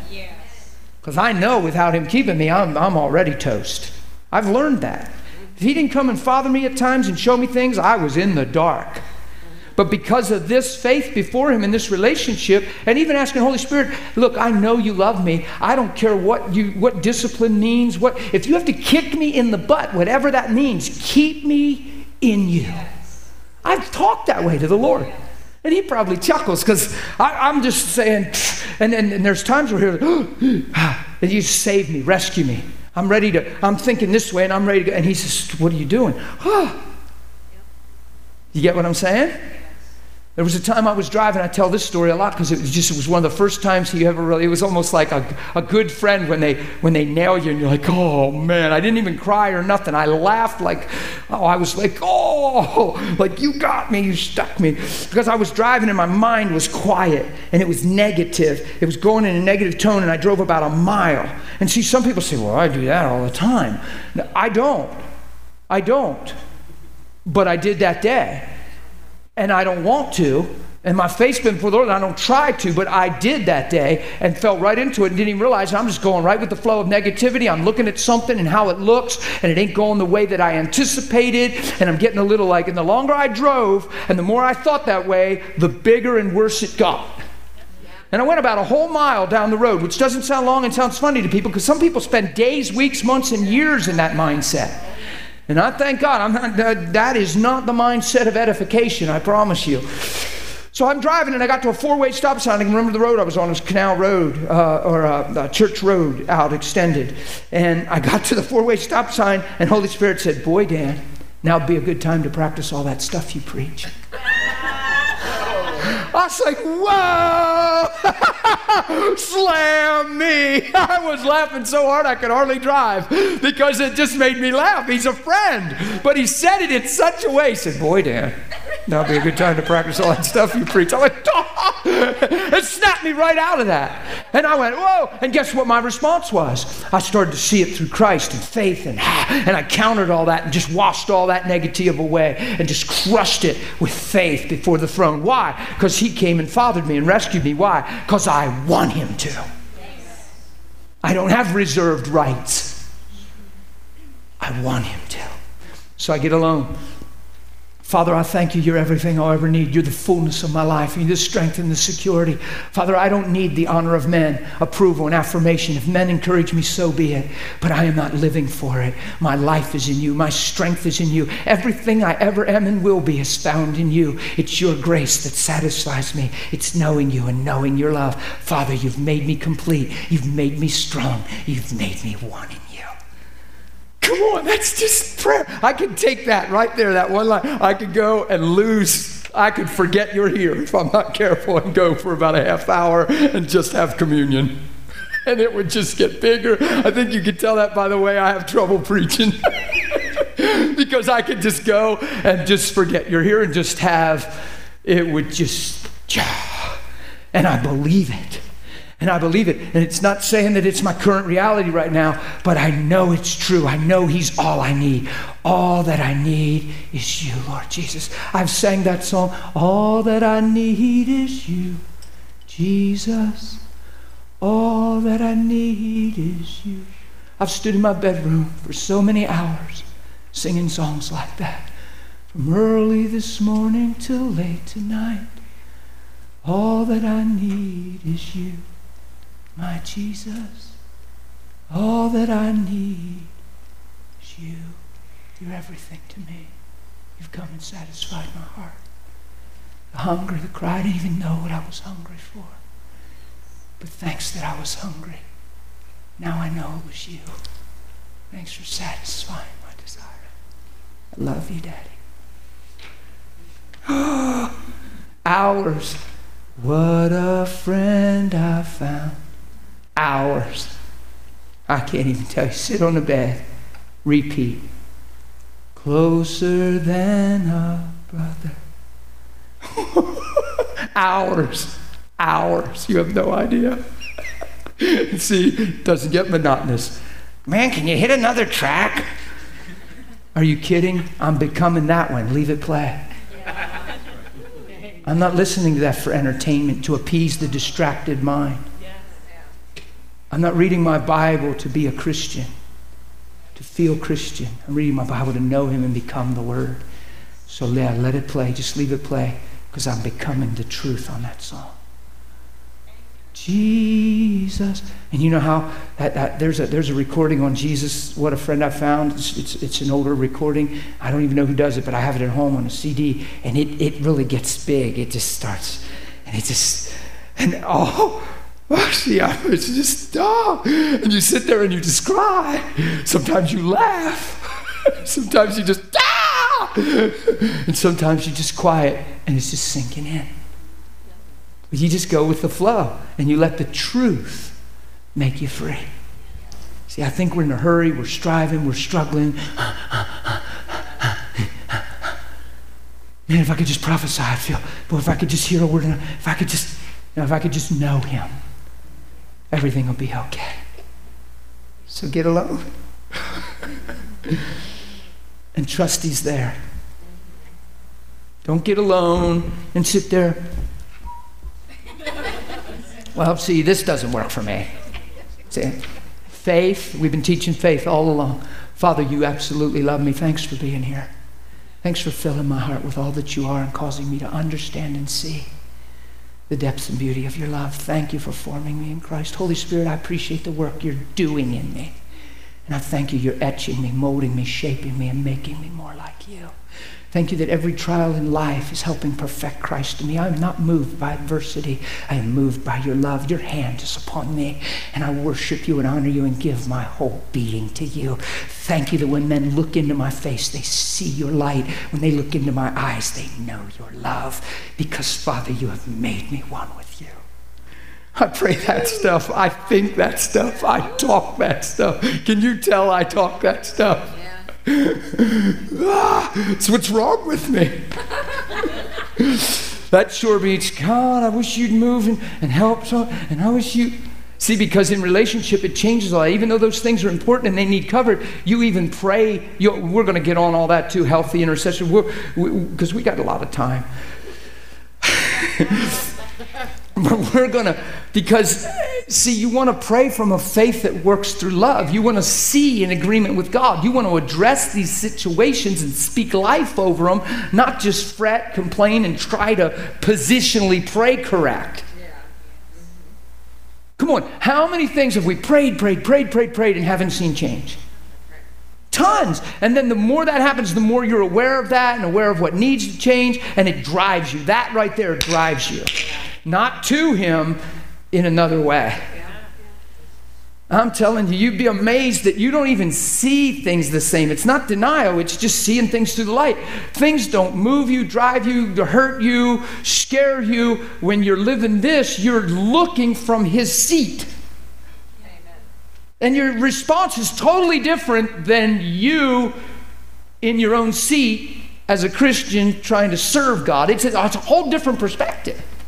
You're seeing from His view. He's, oh, it's just yeah, and that you'll have you have to walk in to really understand. That's a hard one to teach out, but it's void of fear and worry and concern.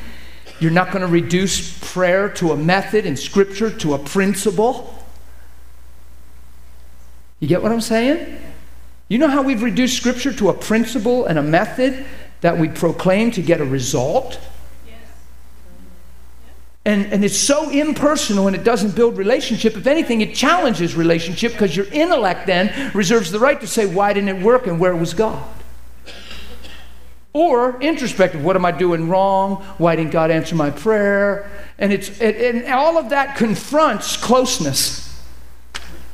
Come on.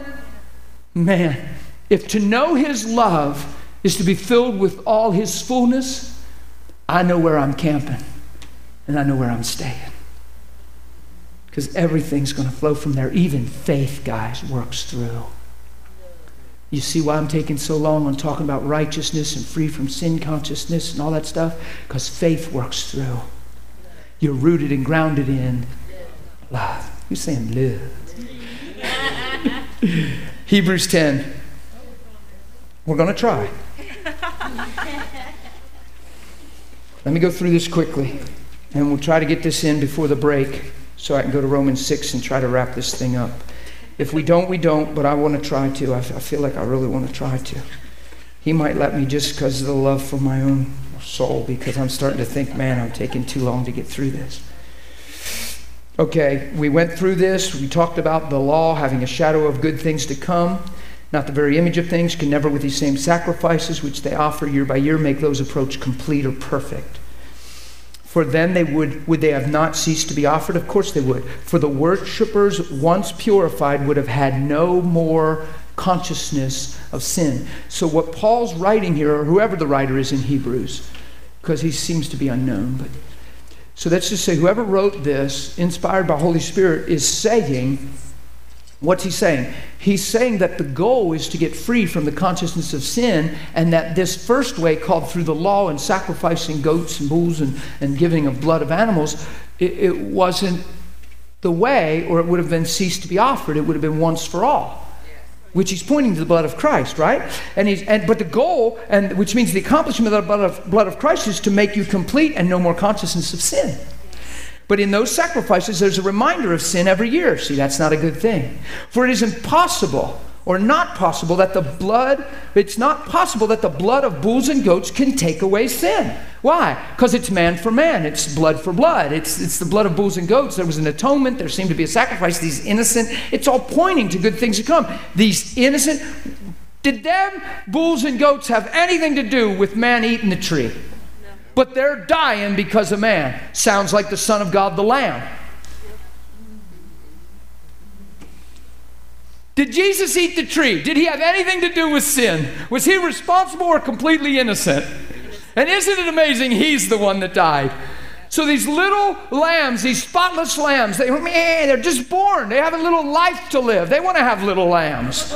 But now they're getting their throats cut and the blood's being poured on the altar because man sinned. So there's a pointing, it's a pointing to Christ. It's one day someone, someone, a man, not an animal, completely innocent, is going to die the same way. And his blood is going to wash your sin away. And when John saw him along the shores of the Jordan, he said, Behold the Lamb of God who taketh away the sins of man. Come on, that's what your Bible says. Oh, watch this. Watch this. Therefore, when he came into the world, sacrifice and offering you did not desire, but a body you have prepared for me. Wow. Why? Because he was made to be a man in flesh. Man was created for the image of God and have subdue the earth and have dominion and, and in the authority of God and by the grace of God, he was to govern the earth. What man failed, Jesus came and became a man and fulfilled. He was the last Adam. So he became the captain of our salvation, the perfect sacrifice. He was tempted at all points without sin. He walked through trials and testings, uh, rejection, adversity, temptations of devils. He went through the wilderness just like the children of Israel. They were in their 40 years. He was in their 40 days. He came out with the Spirit and power. They died. Why? They were selfish. He was selfless.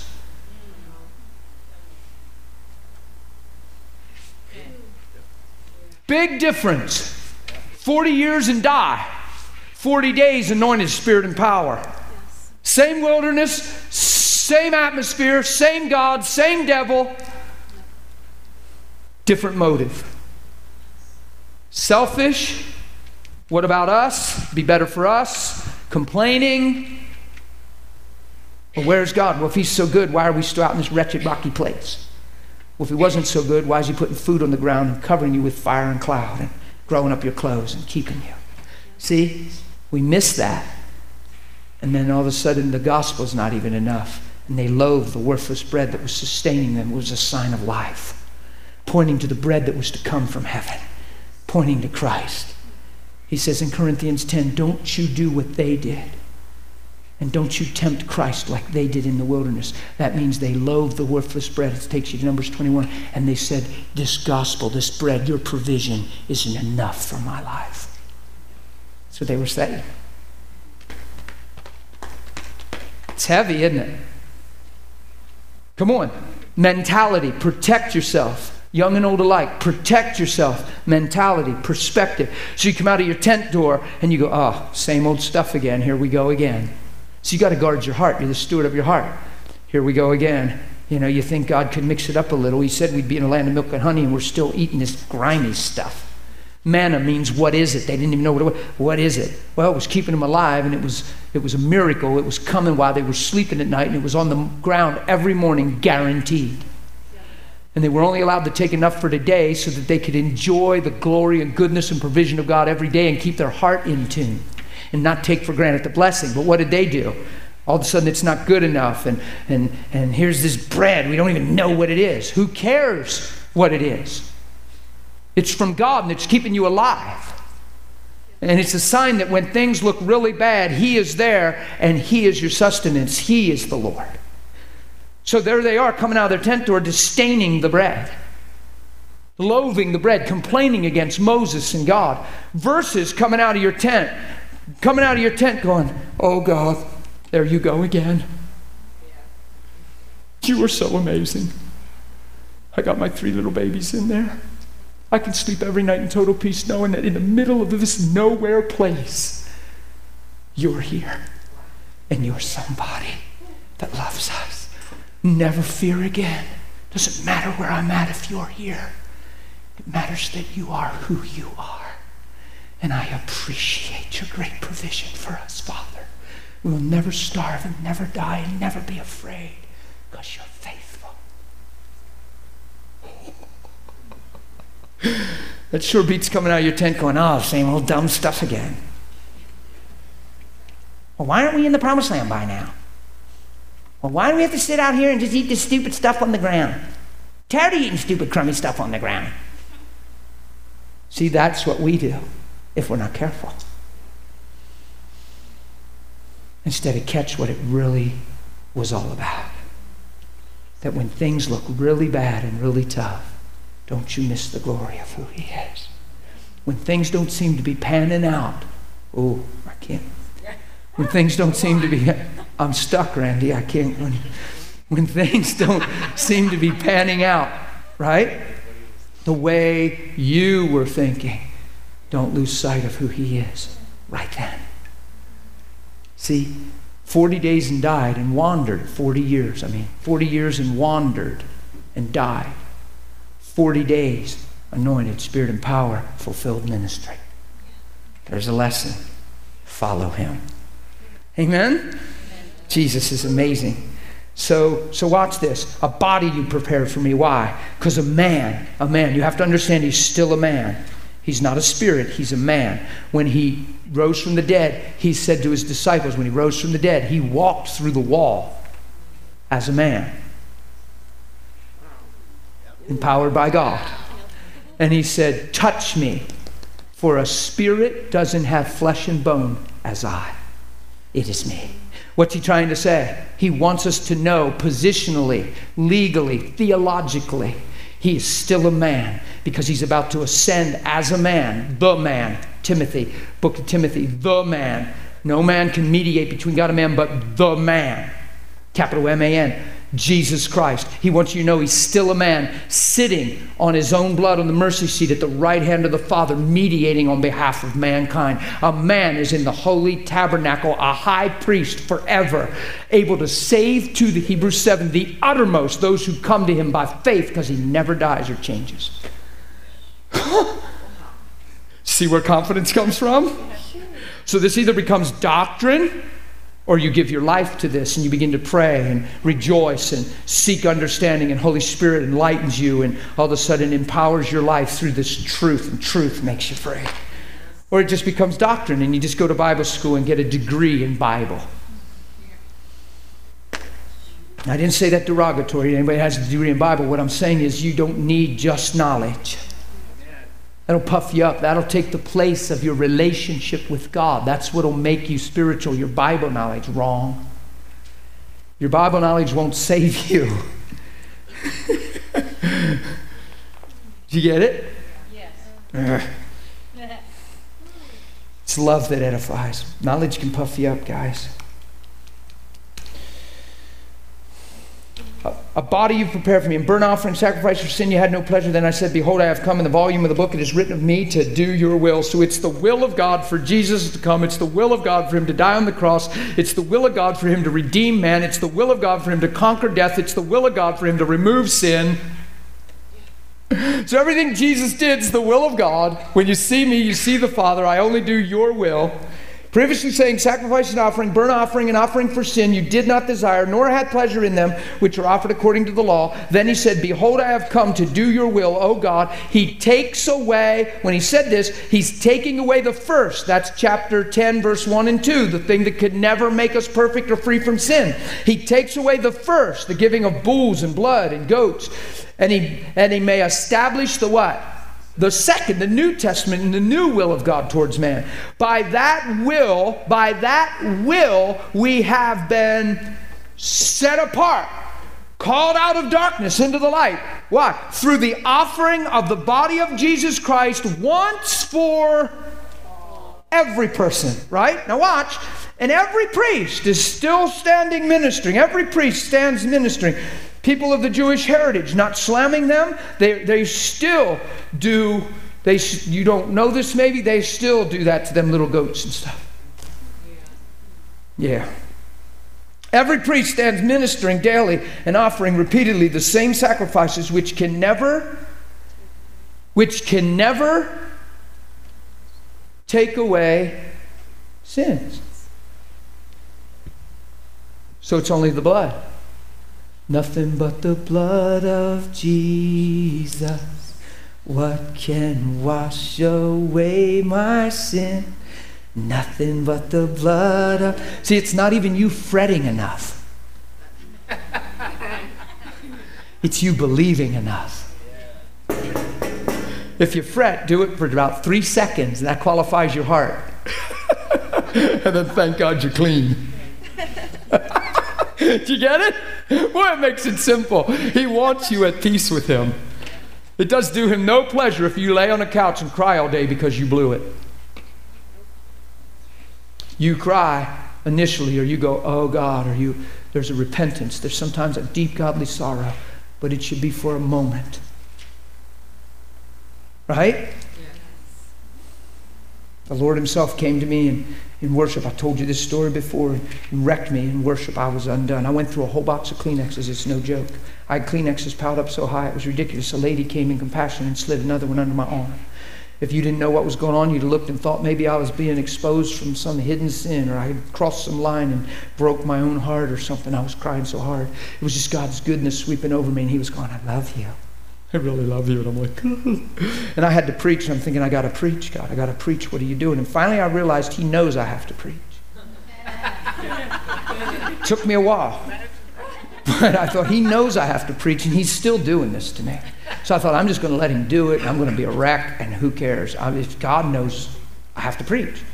And if I don't preach, I don't preach. So I just yielded to what He was doing. And I was like, well, thanks for thinking I'm special. And I just mushed. And in that, he said, Do you know why you live the way you do? Well, I know what he means by that because I live with me. And I know that I'm not here to put on a show for you. I live with me. I know, I know me. And that's what he said to me. Do you know why you live the way you do? And I answered like you would have. I said, Because of your amazing grace. He was talking about the consistency, the continued joy, the no condemnation, the no despair, the no depression and discouragement, just pumped and alive inside. And he said, he said, Do you know why? And I said, I understand it's late. I know. We'll, we'll break. I said, Because you're awesome and your grace is sufficient for me. Because your spirit's upon me, because you're amazing. God, thank you for what you do. And it was almost as if he chuckled like, eh, that wasn't the answer. I was looking, but and I thought that's blasphemy. Yeah, it's you're great. I am what I am by the grace of God. You're conditioned that. It's like that's is this even the voice of God? You know. But but I didn't actually. I was just having fun with that. I actually I, I was so overwhelmed by the Spirit of God. I knew when He was talking to me, this was all God. But He He was laughing. He said, "No, Dan, that's not it at all." And I'm thinking, what do you mean that's not it at all? That has to be the reason. Well, who knows? Ultimately, that is the reason that it's God's grace. But there, you have to be in a position to receive that grace. Come on. It's like that, that, that jacket I bought for Hannah last week. If she didn't put it on, she's never going to enjoy the gift, right?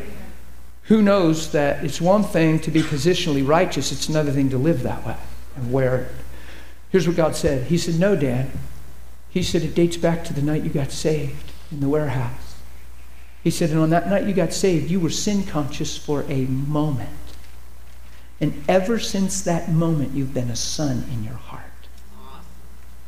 And I curled back up and bawled and bawled and went through a bunch more Kleenexes. Because he's the one that allows me to be a son. But I'm the one that has to say, thank you, okay. That's what I'll be. Do you get it? So is it his grace that saves me? Yes. Am I am what I am by the grace of God? Absolutely. But if my perspective isn't in agreement with truth, I can't walk in the blessing of that truth. You follow me? I could let condemnation eat my lunch. I could let lies rob me. I could let other things mean more. You follow me? Okay. I'm going to have to jump on this after the break. Yeah, because we are at the major punchline. Let me just let me just do this quick. Let me take a minute. And every priest stands ministering daily and offering repeatedly same sacrifices which can never what? Never. Verse 12. Oh, this is a good time to put in a but. When it's a but, yell but in God. But this man. But this. See, you don't want the yell buts the count of God. When you're talking about the truth of God and say yell but, that's whacked. When you're talking about what can't work and then but, but God, you were lost, you were alienated, but God, who's rich in mercy right? this stand ministry, never take away sin, but this man. See, it's a good yell, but. But this man, capital M A N, what is he? He's calling him a man. Yep. He, he wants you to see he came as a man. Yes, he did. But this man, after he had offered how many sacrifices? One. One. For sins forever. Ah! For sin or sins? Sins. Sins. Ah! Somebody better get good tidings of great joy through this because if not, I'm going to look funny because I'll be, ah! but this man, after he had offered one, how many?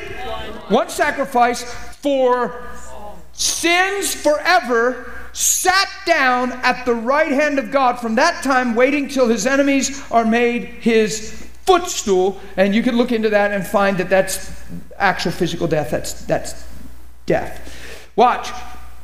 For by one, uh, by one offering, he has, past tense, get this, guys, pay attention. He has perfected ah, forever.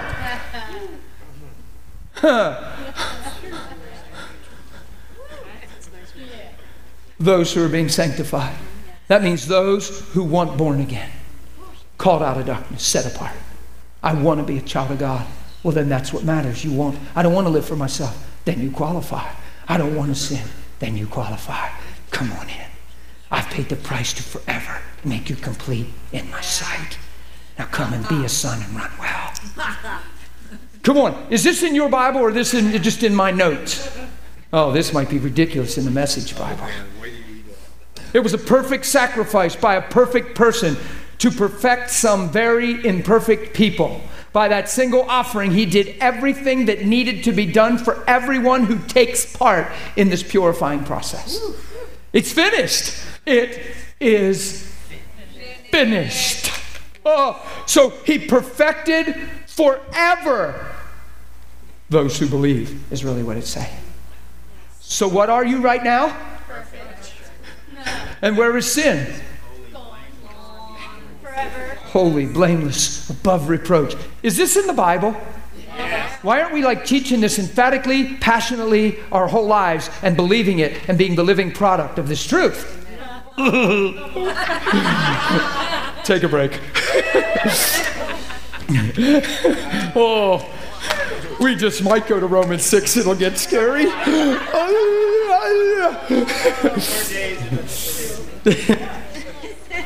we're almost two weeks in, man. I haven't made Romans 6.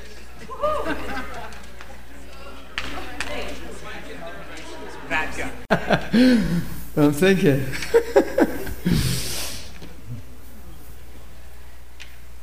they coming? Thanks, Susan. Jesus, you're amazing. Wow. Father, we thank you. Holy. Ooh, I would take one of that. You're very sensitive, thoughtful. Because I was just here thinking, that, really thinking that very thought. No, I'm good water wise. It just felt a little. Thank you. Thank you for redeemed breath. Amen. you guys ready? Ready. Okay. Now I got excited about that punchline in Hebrews 10, but it's not even over yet. But because it goes down through, and if you keep reading, and even Martha and I were talking yesterday, Hebrews 9, going into 10. This gospel is the answer of a good conscience, a clear conscience. So it's the saving of your soul, it's the healing of your conscience towards God. Because we've all lived apart from Him, we've all lived with other desires, we've all lived with contrary things. So the gospel is the answer and the redemption of our conscience. It's really cool. And uh, so we actually can approach him with an unveiled face. Yes, because he forgave what? Sins forever. He, he, he wiped them out forever. You saw that, right? Now I want, to, I want to read here. But the Holy Spirit, verse 15, also witnesses to us after he had said before, This is the covenant I'll make with them after those days, says the Lord. I will put my laws into their hearts, and in their minds I will write them. And then he adds, Their sins and lawless deeds I will remember no more. That's amazing. Man. And we need to just believe that. Now, where there is remission, right? Where there is remission or forgiveness, removal of sins, there is no longer an offering for sin. Okay? It's just amazing. Therefore, See, we don't have to back up. We've already been there. Therefore, because this is all true, brethren, having boldness to enter. See, this, the whole purpose of him writing all this is so you have boldness to enter that holy place by faith through the blood of Jesus and know that you're a child, made to be a child. Now, look, it's by a new and living way. It's not an old and dead way. It's not a through the sacrifice of your little kitty or your puppy or the neighbor's whatever that you might want to sacrifice.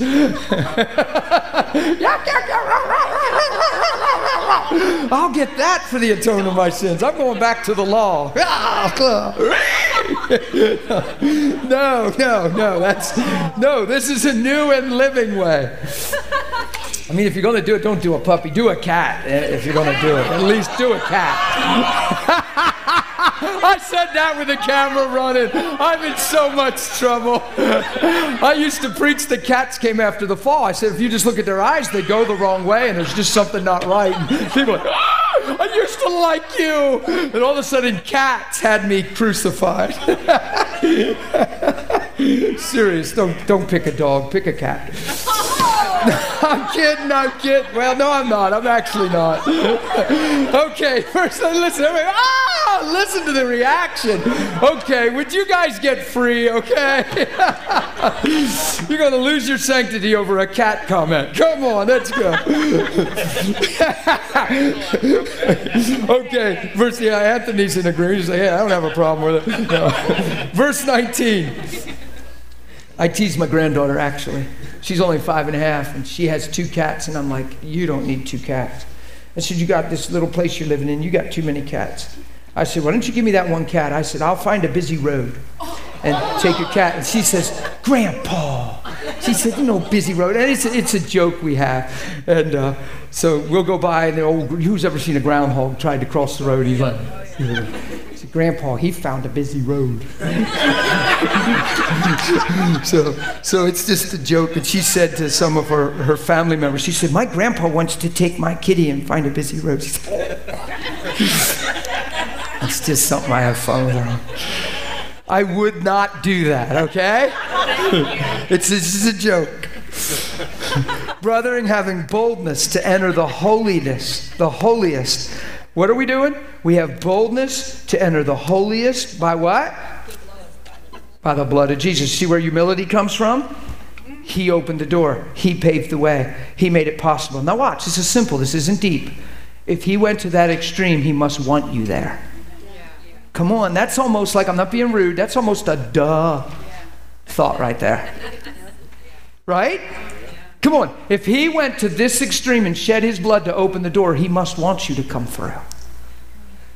You know, Jesse was just showing me uh, on the break a couple scriptures about that, that, that, that we might become the righteousness, etc., cetera, et cetera. He said, Man, I feel like that's not a strong enough word for me.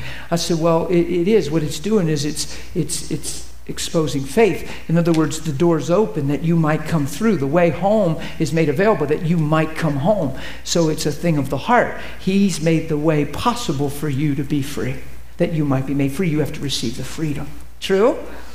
True? So, brethren, having boldness to enter the holiest by the blood of Jesus, look, a new and living way, which he consecrated for us through the veil that is his flesh. Is that incredible or what? Ugh. And having a high priest over the house of God, let us draw near with a true heart and full assurance of faith, having our conscience sprinkled from an evil, or having our hearts sprinkled from an evil conscience and our bodies washed with pure water. Sounds like we've been made clean. So, see, this whole thing is the answer of a good conscience. So, therefore, because this is true, have boldness and enter into the holy place of God's presence. Seek Him. Come boldly into His throne room. Don't visit there, live there. It's relationship. Don't try God. Don't take a, a method, ology mindset, and try to pursue God to know Him and say, This isn't working for me. No. You start by faith, you live by faith. The way I first entered in is the way I walk in Him. Remember? Second, uh, Colossians 2. Now watch. A new and living way. Who consecrated it?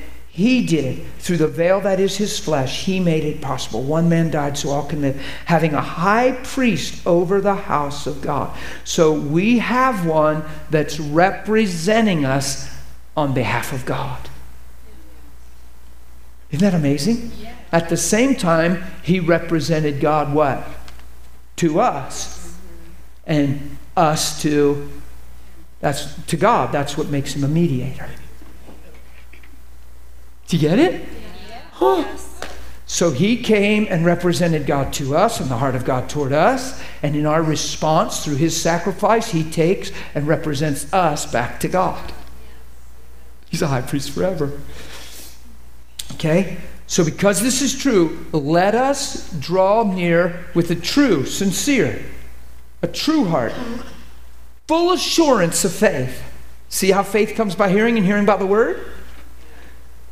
I know it works through love, but it's the word that makes it all known, right? That's why it says that. Let us draw near with a true heart in full assurance of faith, having our hearts sprinkled from an evil conscience and our bodies washed with pure water. Let us hold fast. Listen to the intensity of this language.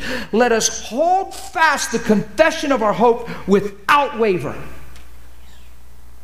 Right? Because why? He who promised is faithful. If he said, I love you, then what? He loves you. If he said he made the way, then he what? If he said it is finished, then it's what? So you can take him at his word. So don't you waver. Remember, holy, blameless, and above reproach. Remember? If indeed you continue steadfast in the faith and are not moved away from the hope in which you heard. Do you hear the passion of that language? Do you hear that it sounds like it might be a challenge and a battle, and Satan might try to confront you and deceive you and distract you and try to get you condemned, guilty, and ashamed now that you're clean, free, and pure? Might try to get you to, to get into an action, a mindset that begins to rob your identity, and now you act on a mindset and go, oh my God. And then Satan says, See, you're not saved, you're not pure, see, you're still a see, you'll never be free. See what happens? Get you to wrong believing through wrong thinking, and then wrong speaking or acting, and then condemnation. Man, even if, it says even and if you sin, and if you sin, not when you sin, if you sin. Oh, I love that. See, I pick that stuff up in my Bible when I read it. Oh, I'm not sin waiting to happen. I'm a son already happening. Do you get it? But if I sin, see, it's not a permission slip, it's a catch net. It's a safety thing. It's God saying, and if you sin, don't throw away your identity and who you are because know you have an advocate, Jesus the righteous, and his mercy before me on your behalf will keep you clean, and not just for you, but the whole world this provision's made. That's 1 John 2, verse 1. Not when you sin, if you sin. Why? Because he doesn't want me thinking sin. Romans 6. Yeah, it only took us almost two weeks. Huh? What's today, though? Today's Wednesday? Oh, tomorrow's the last day of this week's school. Wow. Romans 6. Look at verse 19 of Romans 5. Back up just a little so you catch what he's saying. I do that on purpose all the time because you want to read things in context. It's actually one big letter. That's what we forget. We read it like chapters. It's just one big letter. There's people defining Romans 7 and they're not even considering Romans 6 and 8. You couldn't define Romans 7 like I hear people define it if they read 6 and 8. Especially if you just tack on 5. You might as well tack on 5. In fact, back up to 4. Ah, just start in the beginning. Just read it. And then you'll know. But you can't interpret 7 wrong if you read 5, 6, and 8. True? So, and I don't know how far we'll get with this, but I, I know we're going to see some stuff here because we got about 45 solid minutes to just nail this. You guys all right? Yeah. Okay. See, I want, I want you so free in this regard so that you can. Did you hear that language that was in Hebrews 10? That you can have boldness to enter the holiest, full assurance, confidence that you're His and He loves you and He paid the price necessary to qualify you because He sees the best in you and the potential for you. And even if you're not feeling all that and believing all that, you can believe that He sees that and you can go pursue Him so He can reveal that to you in the process. You say, Well, I ain't just getting this, brother. The lights ain't coming on. Well, it's about going to Him. He's the light. In your light, I see light. You get it? Oh, come on. There's just no, just don't talk yourself out of Him. It's the flesh if that's happening. Oh, she's ready. Mike! Microphone. Trisha's going, no. Martha's, Mike! Uh, okay, all right. Hebrews 10 says, Where there is remission of sin, there's no more offering for sin. So that means that remission means we, I tend to think of terms of, all right, past sins and present sins. Um, so remission means a total remission, and if we're perfected, It actually that means forgiveness. Past, present, and it, well, actually, remission in, in the Greek are two completely different words. Remission is aphesis and, and forgiveness. Right, but in verse 18, you can put the word forgiveness there and do total justice to the word remission. Okay, well, what I'm saying, what the point I'm asking here for remission, past, present, and future sins. So, so that means everything. It's not just from here to the past. It's like because It's hear everything. God's not going to move your life until you get this sin under the blood. What we So- just quote in 1 John 2 not and when you sin, but if you sin, don't fall apart, throw away your identity. Just know you have an advocate, Jesus Christ. You see, that ought to cause you to love him all the more. If you find yourself, here's the key, Martha, to what you're saying. It says about the remission of sin there, and then in verse 19 it says, so having uh, boldness to enter the holy place, etc. And then in verse 22 it says, so let, here's the key, so let us draw near with a true heart. Yeah, you becoming true and sincere in your heart motive of life, and you're, you're not waking up finding a reason to sin and get away with it. You're not waking up pondering, meditating, willfully sinning. You're waking up with a heart to know God more, to walk in sonship, and along the way you bump into the weakness of flesh. Man, that's just a growing thing. Father, I thank you this isn't who you created me to be. I thank you, Father, that I see in the light of who you are, I am called to a higher calling, and thank you for perfecting me, loving me, maturing me, and giving me wisdom. I am so excited because I wouldn't have saw that a year ago. I wouldn't have saw that two months ago. You are growing me up in you. Thanks for loving me. You can talk that way and be excited and grow and increase in the midst of an expression of human weakness. Rather than, oh my God, I can't believe I just did that. And I say I'm sincere and true. I can't be sincere. I wouldn't even have sin in my life. Why do I have sin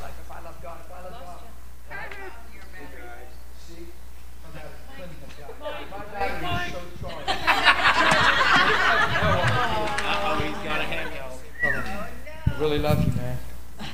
If. I love you, period. Additional on a battery. I love you, period. But if you could fix that, I'll appreciate it. Okay, so yeah, so here's the deal. That's why we covered this forgiveness thing. We're not, oh, please forgive me. forgive me, God. Forgive me, forgive me. Don't do that. When are you even sure you're forgiven? The more you forgive me, forgive me about the fifth time in, you are so aware of your sin, you are so sin conscious, you are so far from God.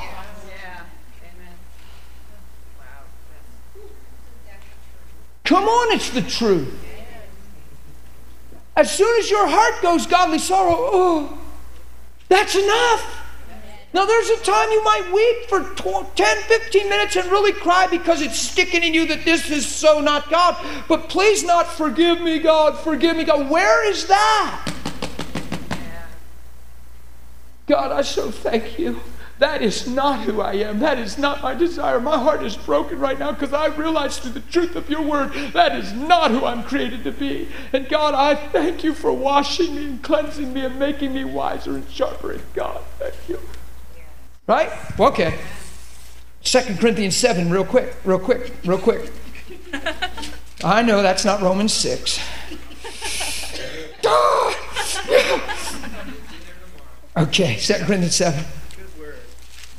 Now look, I'm not bragging in this thing, okay? I, we're not saying this for a weird reason. You fixed that already?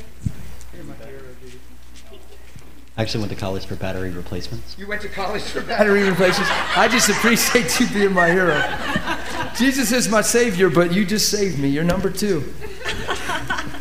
He went to college for battery replacements. you are such a comedian, dude. well, you were, you were taught well. You, you obviously passed the course. You have your degree because you did good. Now, listen. Now, do you notice I don't have a whole tablet of notes up here? I've hidden the word in my heart. Do you know that the word's in my heart? So we're talking and we got all these questions, and I don't have a bunch of text up here, notes. I just got, like, I, I did a pastor's conference a while ago, and the one pastor raised his hands and said, Man, dude, can I just have a copy of your notes? And I said, Well, Sure. and we all rolled out of our chairs practically laughing. But, uh, but did you notice how that, you know, we just know where to go in my spirit because I've put the word in my heart and Holy Spirit brings, so I'm not trying to read my Bible to get a store bank of knowledge. I'm reading my Bible to know Him and believing that in knowing Him, He'll bring who He is to my remembrance in areas and topics in every time of need. So I just know where to go because it's in my spirit. So I didn't even know we were going to be on this topic, but now all of a sudden I know that 2 Corinthians 7 is just the perfect place. And there's more and more. We had a conversation on the steps yesterday, and Brent and I were talking afterward because I said, Man, I love those kind of conversations because the word just comes out. It's a sword. And, it's, ah, and you know, you want to fill your heart with the word. Do you know what I mean? Because look, if His word is truth and we've been taught by a lie, why not fill our heart with the truth so the light can expose the darkness? And so that the ways we're thinking that aren't God are so exposed by who God is, right? It's just important. But look, here's a simple answer 2 Corinthians 7. Forgive me, I am so pumped. look, look. Paul wrote the Corinthians a letter. And, and it ended up causing them to repent. Repent means to change the way you think, to change your mind. Repentance isn't, oh, I'm sorry, forgive me, forgive me, God, forgive me. There is churches that have altar calls week after week to, to, to make people aware of their weakness, imperfection, and come up to this altar and get right. And they go up and they're just crying. It's just a cry session, a sin conscious session, hoping and trusting that God has mercy on them. They get up and leave and go back to their chair. And we think God's moving because the altar was packed.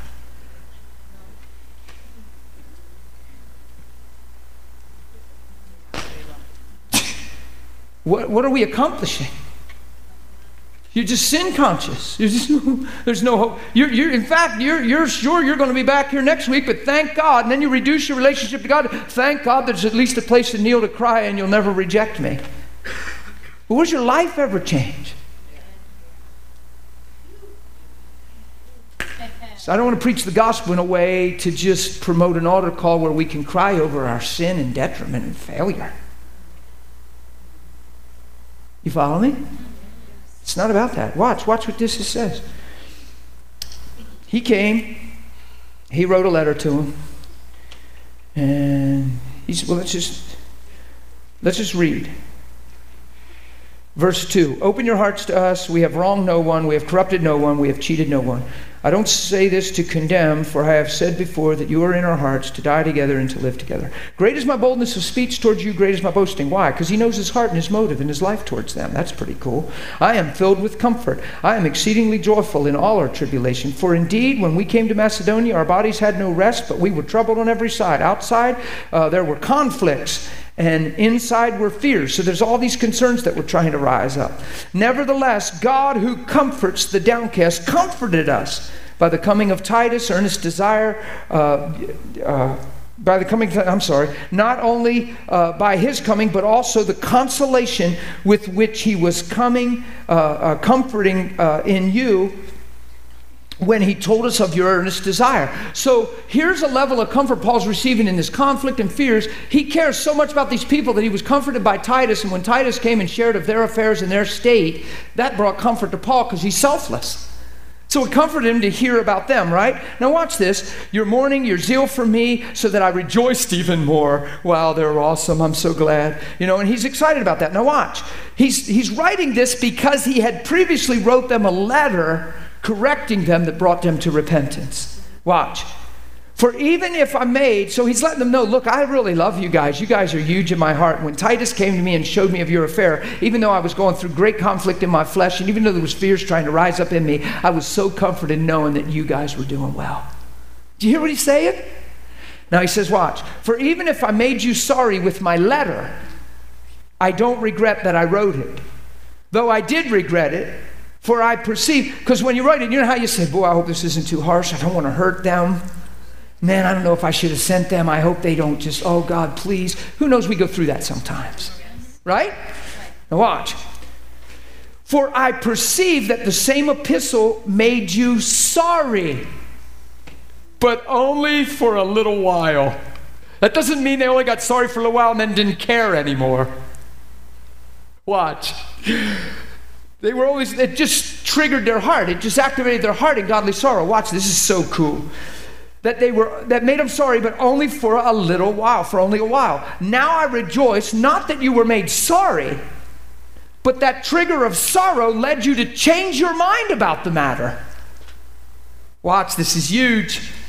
Your sorrow led to repentance because you were made sorry in a godly manner, not a fleshly awareness and fleshly manner. Oh God, forgive me, forgive me. Oh God, forgive me. Where's there any hope in that? Where's their vindication? Where's their change? Where's their redemption and permission, uh, uh, forgiveness and remission of sin in that? Watch this. For you were made sorry in godly manner that you might suffer loss from us in nothing. Look, for godly sorrow, true godly sorrow, when your heart is in a position of true godly sorrow and you're seeing this thing through truth and, and, and all this right motive and not just introspective, self concerned, self consumed, oh me, oh my, and all them other motives, watch this. Godly sorrow, this is a definition of godly sorrow. Godly sorrow produces repentance a change of mind that leads to salvation. Salvation, soteria, healing, deliverance, preservation, kept sound and well and whole. Watch, not to be regretted.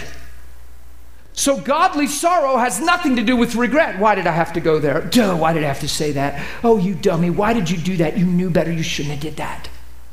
Remember the lady, the 52 year old lady that got divorced and came to me and said, I'm not that kind of woman?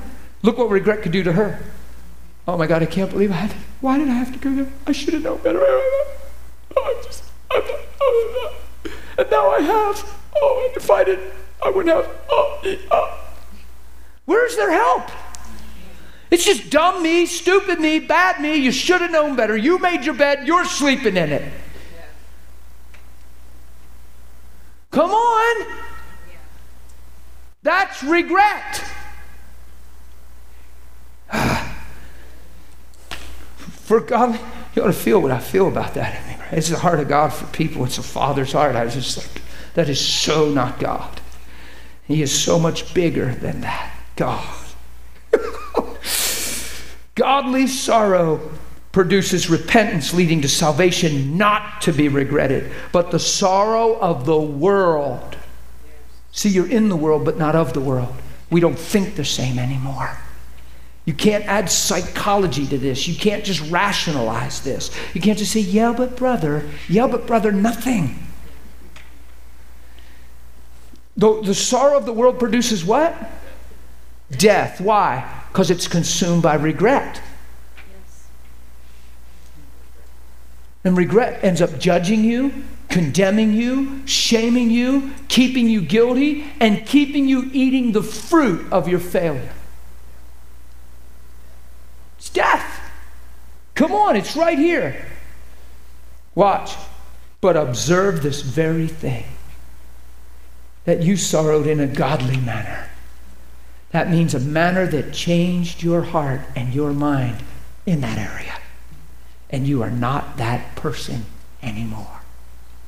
You get it? Yeah. So watch what diligence it produced in you. All of a sudden, you have a diligence boy, I'm not going to be lackluster in that area anymore. I'm going to watch and stand guard in it. I've become wise. That's what I mean by wiser and sharper now. Right? A diligence. I'm not going to, this is not going to happen stance me again. I'm going to be sober, alert, and awake in Christ. Wait, watch. What a clearing of yourself. what indignation. I believe that means towards the lie and the deception, etc. Yeah, go ahead. Um, my question is when when you're that person and you're sharing that in someone's life and you can only affect that insofar as what God shares with you and he says I don't regret writing this letter because it was God's word for you obviously they still have that choice so I, I don't want to look at it from a from a flesh standpoint and from a responsibility standpoint but if I'm sitting here and I'm writing this letter and I'm filled with God's love and say they got the letter and they were sorrowful and then didn't care anymore. If Or changes- regretted. Or, or, or continued regretting or, Or didn't have this or- outcome. Exactly. How does that, where, where do I go from there? I mean, I obviously will just continue to fill myself with God's love. That's an excellent question. You encourage to you continue to encourage the people that don't respond this way in the truth, and you don't have to qualify your motive. You have to know what he just said to be responsible. That when you talk to somebody about something, that you're speaking the truth in love. It's not just because you located something wrong in a person. You're not just trying to set somebody straight. You're not just trying to correct somebody. But in your heart, you know that you're sharing what you're sharing for their sake that they might gain. It's called love. Does everybody go, whoa, thanks? But you have to be sincere in your love. Be sincere without hypocrisy and continue to love. But here's the deal it's rare that the Lord would tell me not to address many of those things once I see them and do it by love because without a seed planted, nothing what? So even though somebody doesn't initially respond well, it seems, you thank God for the privilege of sowing that seed and His continued unfailing love for them that He illuminates things, brings. So a lot of times, to answer your question, it's a place of prayer and intercession and this and that, and and then I look for the opportunity to continue to touch, encourage, and cheer on. You see what I mean? Sometimes if you do that, it can seem like you're digging or a, a pest or you, you just need discernment on that. Some you snatch out of the fire, some you show mercy. You're supposed to know the difference. That's a growing process. And we all make mistakes sometimes. But I promise you, if love's our motive, you'd be amazed how grace covers even your mistakes. Why? Because you sowed as genuine seed. So in a lot of those cases, it would be prayer. Who knows that the Apostle Paul, if they would have totally rejected his letter or got weird or twisted in condemnation, who knows that he would have wrote them probably another letter being in the position he was for one thing. Let's just say he was in that position. Who knows with what we know about Paul, he would have continued to cry out and pray and give thanks for them and speak life over them and declare truth over them and thank God for the seed sown. You follow what I'm saying? So please don't weigh your life by the reaction of others always. Weigh your life by the motive of your heart. A lot of times we think if somebody doesn't react well, we did something wrong.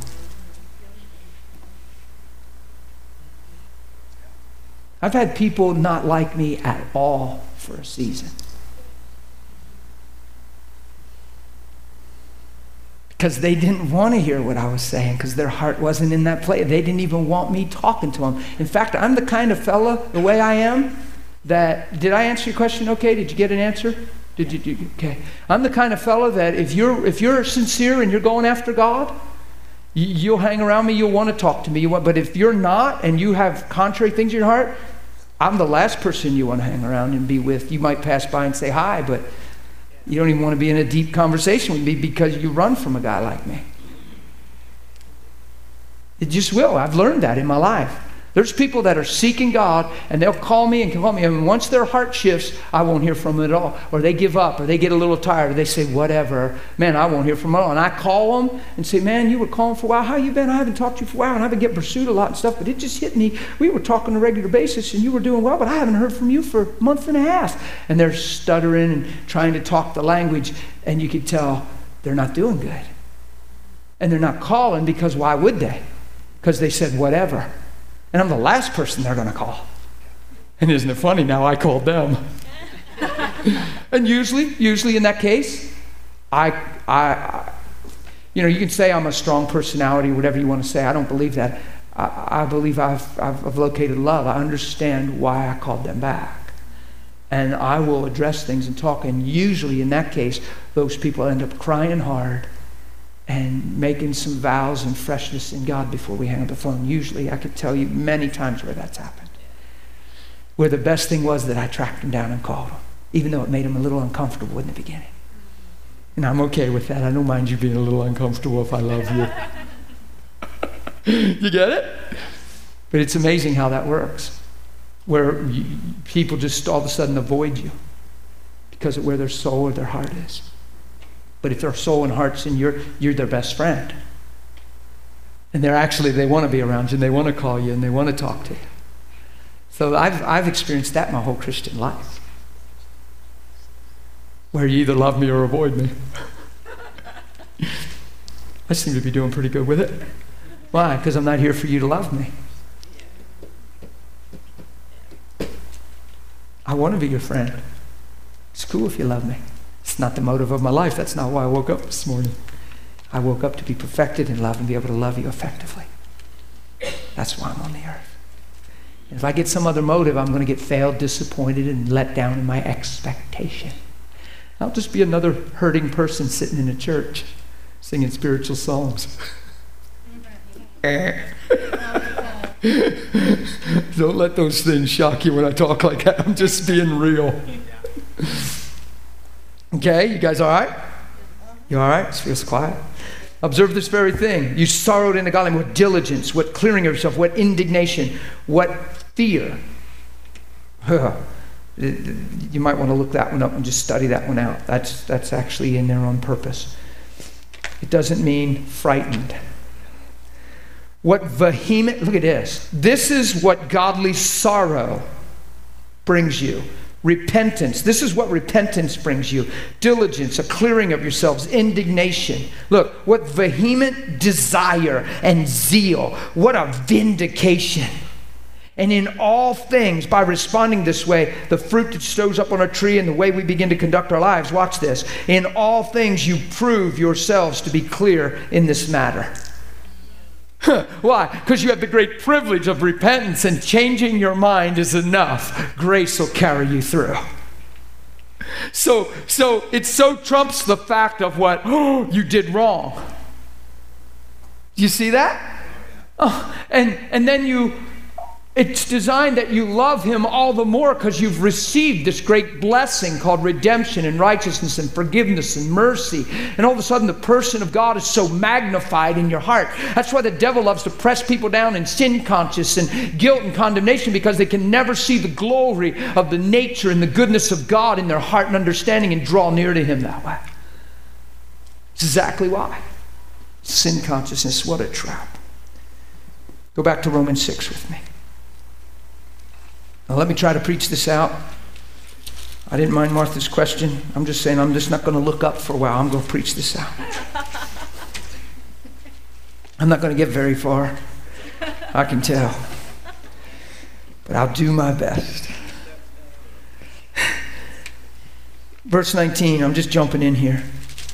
Oh, I can't. Verse 17. Verse 17 is amazing. You know, verse 1 isn't even bad. Fact, chapter 4 is kind of good, Randy. Oh my goodness.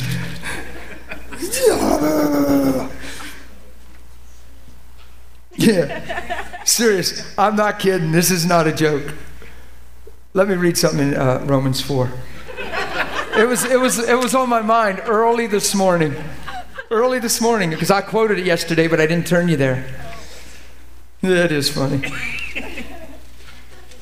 It says in verse 3 that in Romans 4 that Abraham believed God and it was accounted to him as what? Righteousness. Now look at verse 4.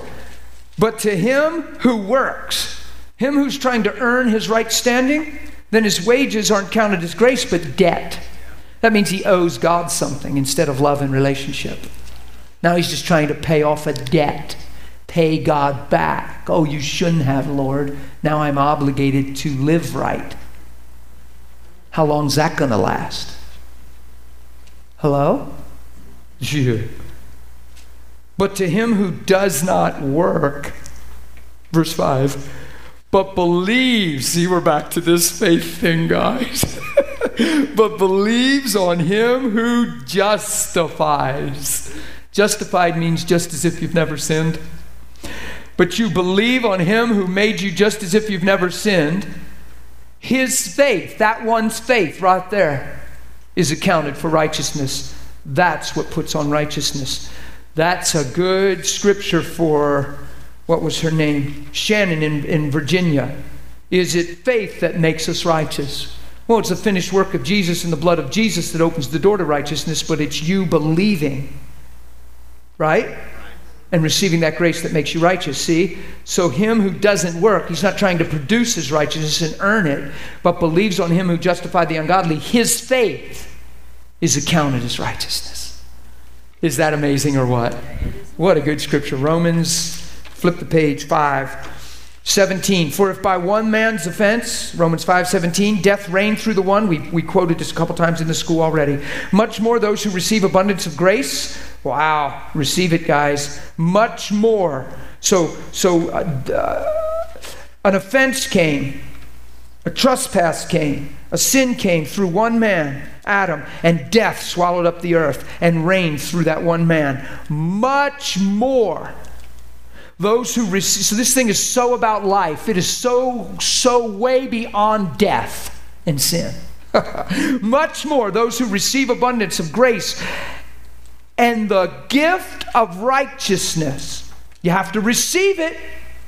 You have to say, Yes, I qualify, I'm worthy, I'm in your plan, I'm right in line. Okay? Not who, me, why would you? I can't believe you love me. Well, no, you receive it, will reign in life through the one, Jesus Christ. Therefore, as one man's offense, judgment came through to all men, resulting in condemnation. Condemnation, right? Even so, through one man's righteous act, the free gift came to all men. Result, the justification of your life, the right to life. oh, this is so good, it's ridiculous. For as by one man's disobedience many were made sinners, that's what you were, were. So by one man's obedience all were made. You can't be both. We're going to prove you can't be both. We were sinners through the offense, through the just and righteous act of Jesus. We were what? Made righteous. So cancel sinners. Yay! Enter sonship. Yes. So, did he die because we're sinners or die because we're lost sons? He died to get the sin off of us. The death removed the sin to get to our sonship. He didn't die because we're sinners. He died because we're lost sons. He had to die to remove the sin. Once he removes the sin, he's retained sonship. Come on, that's so sweet. Now, that's something nobody ever taught me. Holy Spirit showed me that in the Bible. No preacher ever said that. I've never heard that preached from the pulpit. I always heard he died because I'm a sinner. And when, when that's all you preach, you hold up the identity of sin and the ability to sin. No, he died to restore me as a son. He didn't die to expose my sin, he died to remove my sin. He took away sin. He didn't go, ta da, see, you're a sinner. He died to say you were never created for this. You were created for me, my glory, my image. Now rise up and be a son and receive and believe and be righteous. Okay.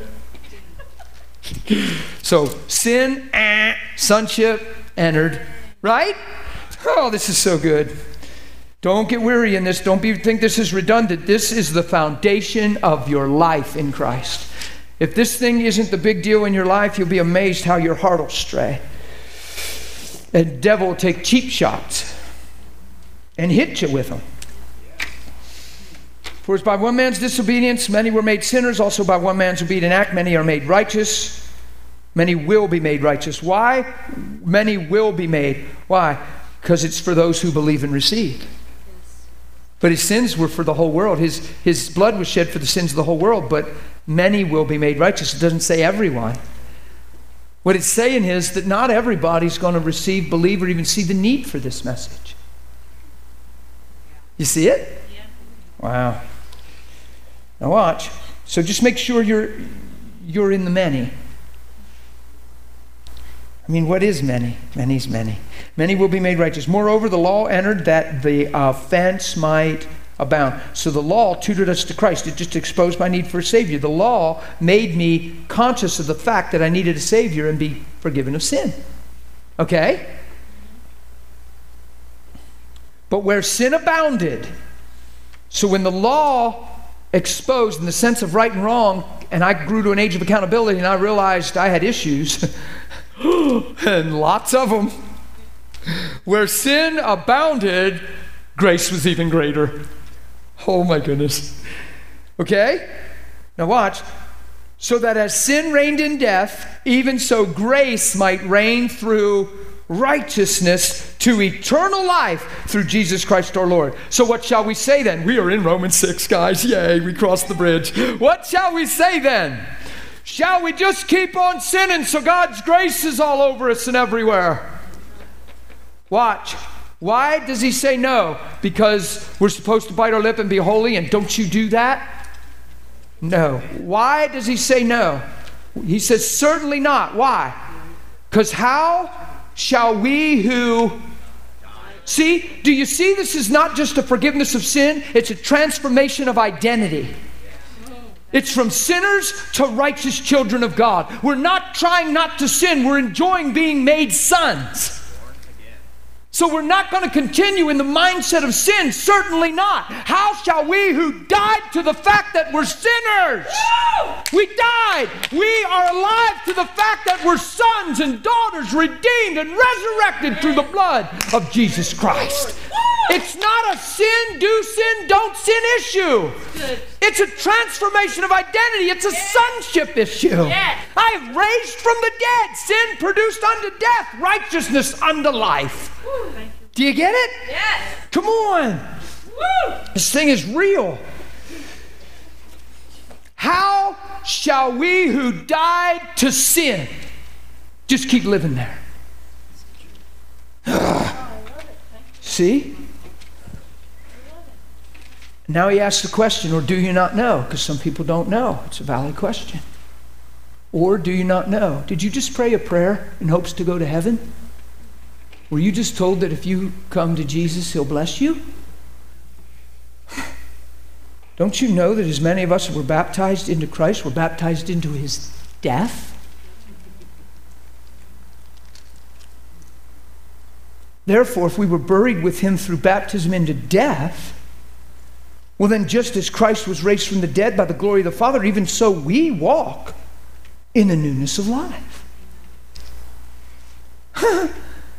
For if we have been united together in the likeness of his death, well, then certainly we'll be found in the likeness of his resurrection. Why? Because we know this that our old man, that person we were, was crucified. He gets real clear in this. Stick with me. The old man was crucified. Now, see? Okay, I'm going to challenge your spirit now. It's one thing for me to stand up here and be a wild man and preach this with all my heart and live the benefit of it and preach it to you. It's another thing for you to take this and get alone and find the desire, the time, and the heart to get alone and read stuff like this and let Holy Spirit make it yours. How's that for a good, strong challenge? It's one thing to sit here and come under the accountability of knowing this truth. It's another thing for you to take it, have enough hunger and enough sense of seeking God to take this and say, God, enlighten me, make this real to me. Oh my goodness, I am righteous. I want to live in the joy of what it means to be right with you. Because some people, when you preach this, they almost feel like, what's the big deal? Why is everybody excited? Or what's, or what's, you don't want this to just be doctrine and Bible knowledge. Don't let your heart be reduced and held captive to that. You get alone and you start seeking God yourself on this stuff, and you start getting real with your own heart, your own desires, and your own life, and you watch your heart come alive. Now, if you don't do that, you're not, you're not compelled. It's not a legalistic thing. But it does make a statement of what we really want, desire, and how hungry we are. What, what do we hunger after?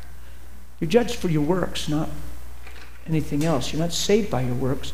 Your life, your, your life lived is what determines your heartbeat. What you really want is revealed by what you give yourself to and what you pursue. Does this make sense? Come on, that's straight. That's just clean and straight. So if there's an area of my life where my heart doesn't feel like I'm alive in or care much, and I, it looks like a big deal scripturally, but I'm not, this whatever to me. I will ask God to quicken my heart, illuminate me, cause me to see and understand the truth of this because this is way bigger than I'm seeing. God, thanks for illuminating my eyes. Paul prayed that way to the Ephesians church that God would give them a spirit of wisdom and revelation and knowledge of Him and open them up and open the eyes of their understanding. After he heard they were saved, he prayed that they would see what they're saved for. Isn't that cool? And you can pray the same way. But see, when you seek Him, you find Him. When you draw near, He draws near. Because He wants relationship, not robotic service. You get it? Now, watch this. Knowing this, that our old man was crucified with Him. Oh my goodness, why? That the body of sin might be done away with you know what, what other replacement word I have in my Bible? Rendered inoperative. oh! That the body of sin would be rendered out of order. No more function. oh my goodness, that's in your Bible. This is all motive, this is all intent from the Lord. That we should no longer be slaves to sin. Oh my goodness. Of sin. Watch. Now here's the key right here. Now this is a big key. You all pay attention, please. For he who has died, see, you deny yourself, pick up your cross and follow him. There's a selfless pursuit in the gospel, and we're going to get on it real big talking about love and becoming love. That you'll see is imperative to this whole sin issue, sin conscious issue. He who has died, don't pray a prayer to go to heaven. Deny yourself, pick up your cross, and follow him. You follow me? Because he who has died is what? Freed from sin. I promise you, selfishness is the root of all sin. That's why you deny yourself. You were never created for yourself. You're created for the image of God. You're created for the nature of God. You're created for the love of God. The fulfilled work of Christ on the cross is when a man's restored back to love, not when he gets his name in a book. That's the glory of the finished work of Christ. When a man's nature and heart is restored back to love, not when he gets his name in a book.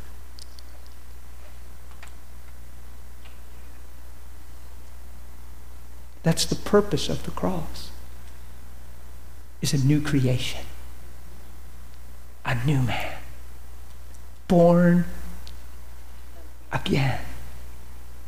It's not a prayer to go to heaven, it's the transformation of life. You getting this? It's all through the Word.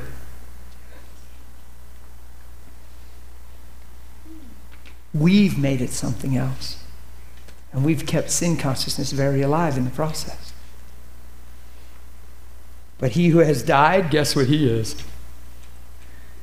Free from sin. That's right. He who the Son makes free is what? Free indeed. Now look, now if we died with Christ, see, it's not just about dying, it's about living. You die to live. If we died with Christ, we believe, back to belief, we believe we also shall what? live with him. Now, here's something else we need to know knowing that Christ, having been raised from the dead, dies no more. That's us too. Never going to die. You get it? Death has no longer any dominion over him. Now, look, here he's revealing what it means to be baptized with Christ and buried with him in baptism. He's defining what he died to. For the death that he died, he died to sin once for this issue should be settled. He who knew no sin was made to be sin that you might become the. And even if you sin, know you have an advocate, Jesus the righteous, whose merciful plea keeps you free. So, when is it ever about your failure? Ever. oh my goodness. He died, the death he died, he died to sin once for all. But the life he lives, he lives. So his death was all about being made sin. When he raised from the dead, it's all about unto God, name above every name, King of kings, Lord of lords, conquered death, hell, and the grave. Got back the keys, right? Oh. So the life he lives, he lives what?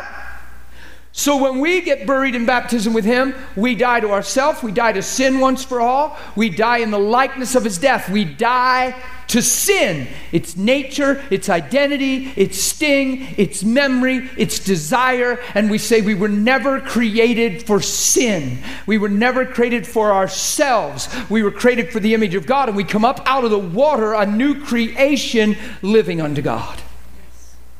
Do you get it? Watch this. Watch this. Likewise, see, the death he died, he died to sin once for all. The life he lives, he lives. Likewise, you also. You see the covenant, the communion, the union, the, the see you and him are one. He's not talking about him without talking about you.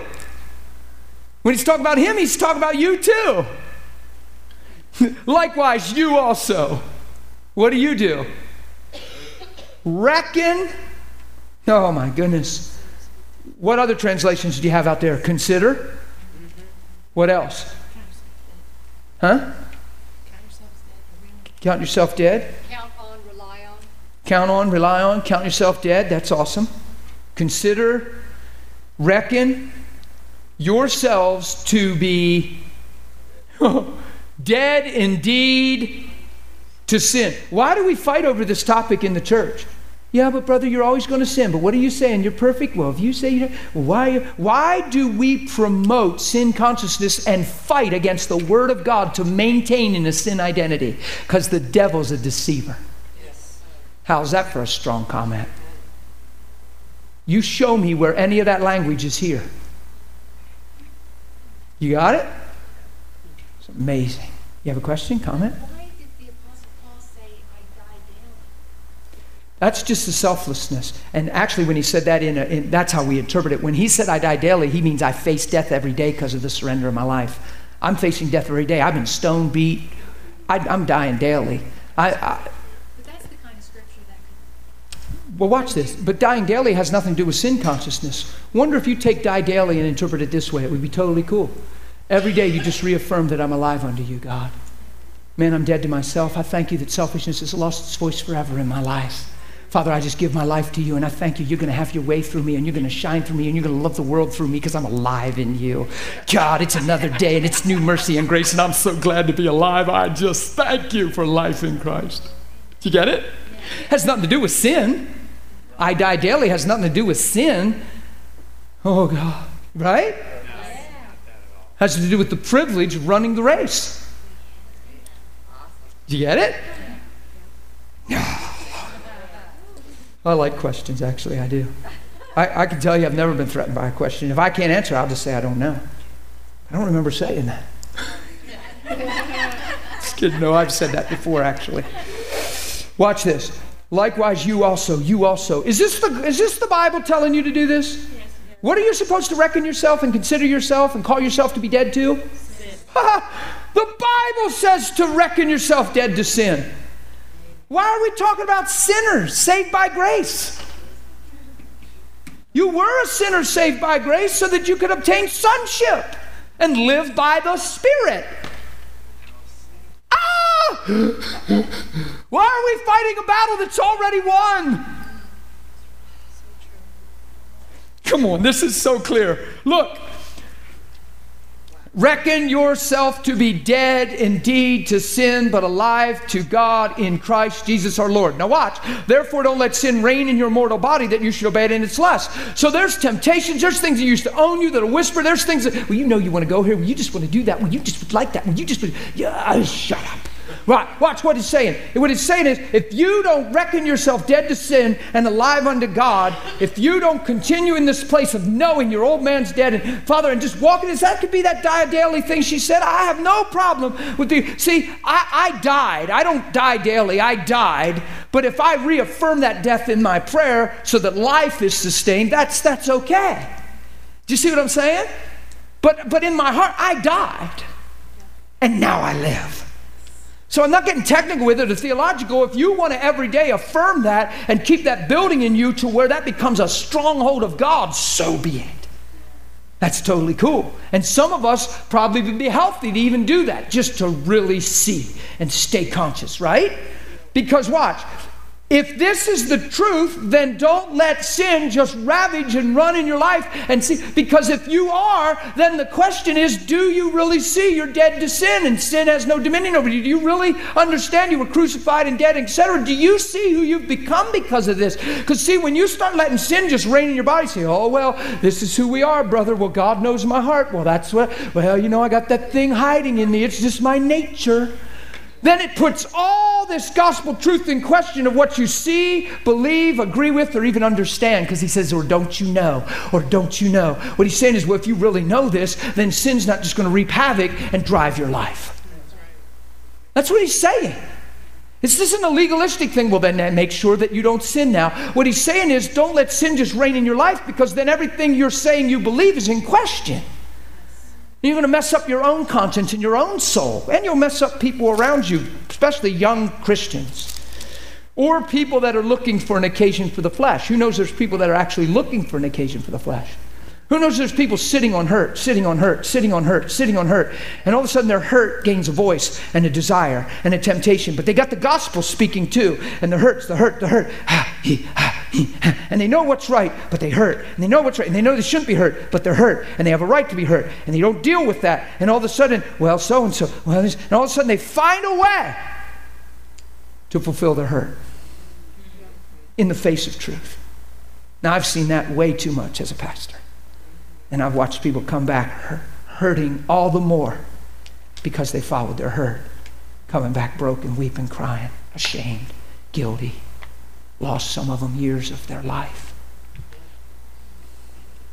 It's true. You follow me? Watch this. Oh my gosh. It's 12 o'clock. Ah! Yeah, yeah, yeah. Ah, ah, ah. it's so good. I'm done. You know what's good? This is going to be in here tomorrow. You know what else? It's going to say the same. And you're going to be here, I hope. But I know I will. And we're going to have fun. Okay? Stand to your feet. Let's do that. Let's stand to your feet and honor Jesus. Who wants to close in prayer and bless this time in prayer? Who be bold and just come up here and just bless everybody in prayer? Who wants to do that? Who would do that? Come on, man. Thank you. Yeah, run up the thanks, buddy.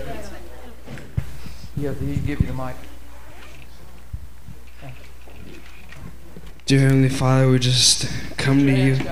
We just come to you now. We just thank you for this amazing school, the amazing things that Pastor Dan is just pouring into us just your word, your your truth. It's it's very powerful. It's it's breaking off whatever's not of you, and we we just thank you for that, Lord. And we just ask now that we can gain a deeper understanding, not only in the classroom setting, but also at home when nobody else is around, when we're doing things maybe we're not supposed to do, and we can just come to you and just give it all to you and, and just pour into other people's lives just like you're pouring into us now. And we, we just thank you for everything that you're doing through not only Pastor Dan, but everything that you're doing through us, just just giving us this chance to be here at this school and and learn everything that we're learning.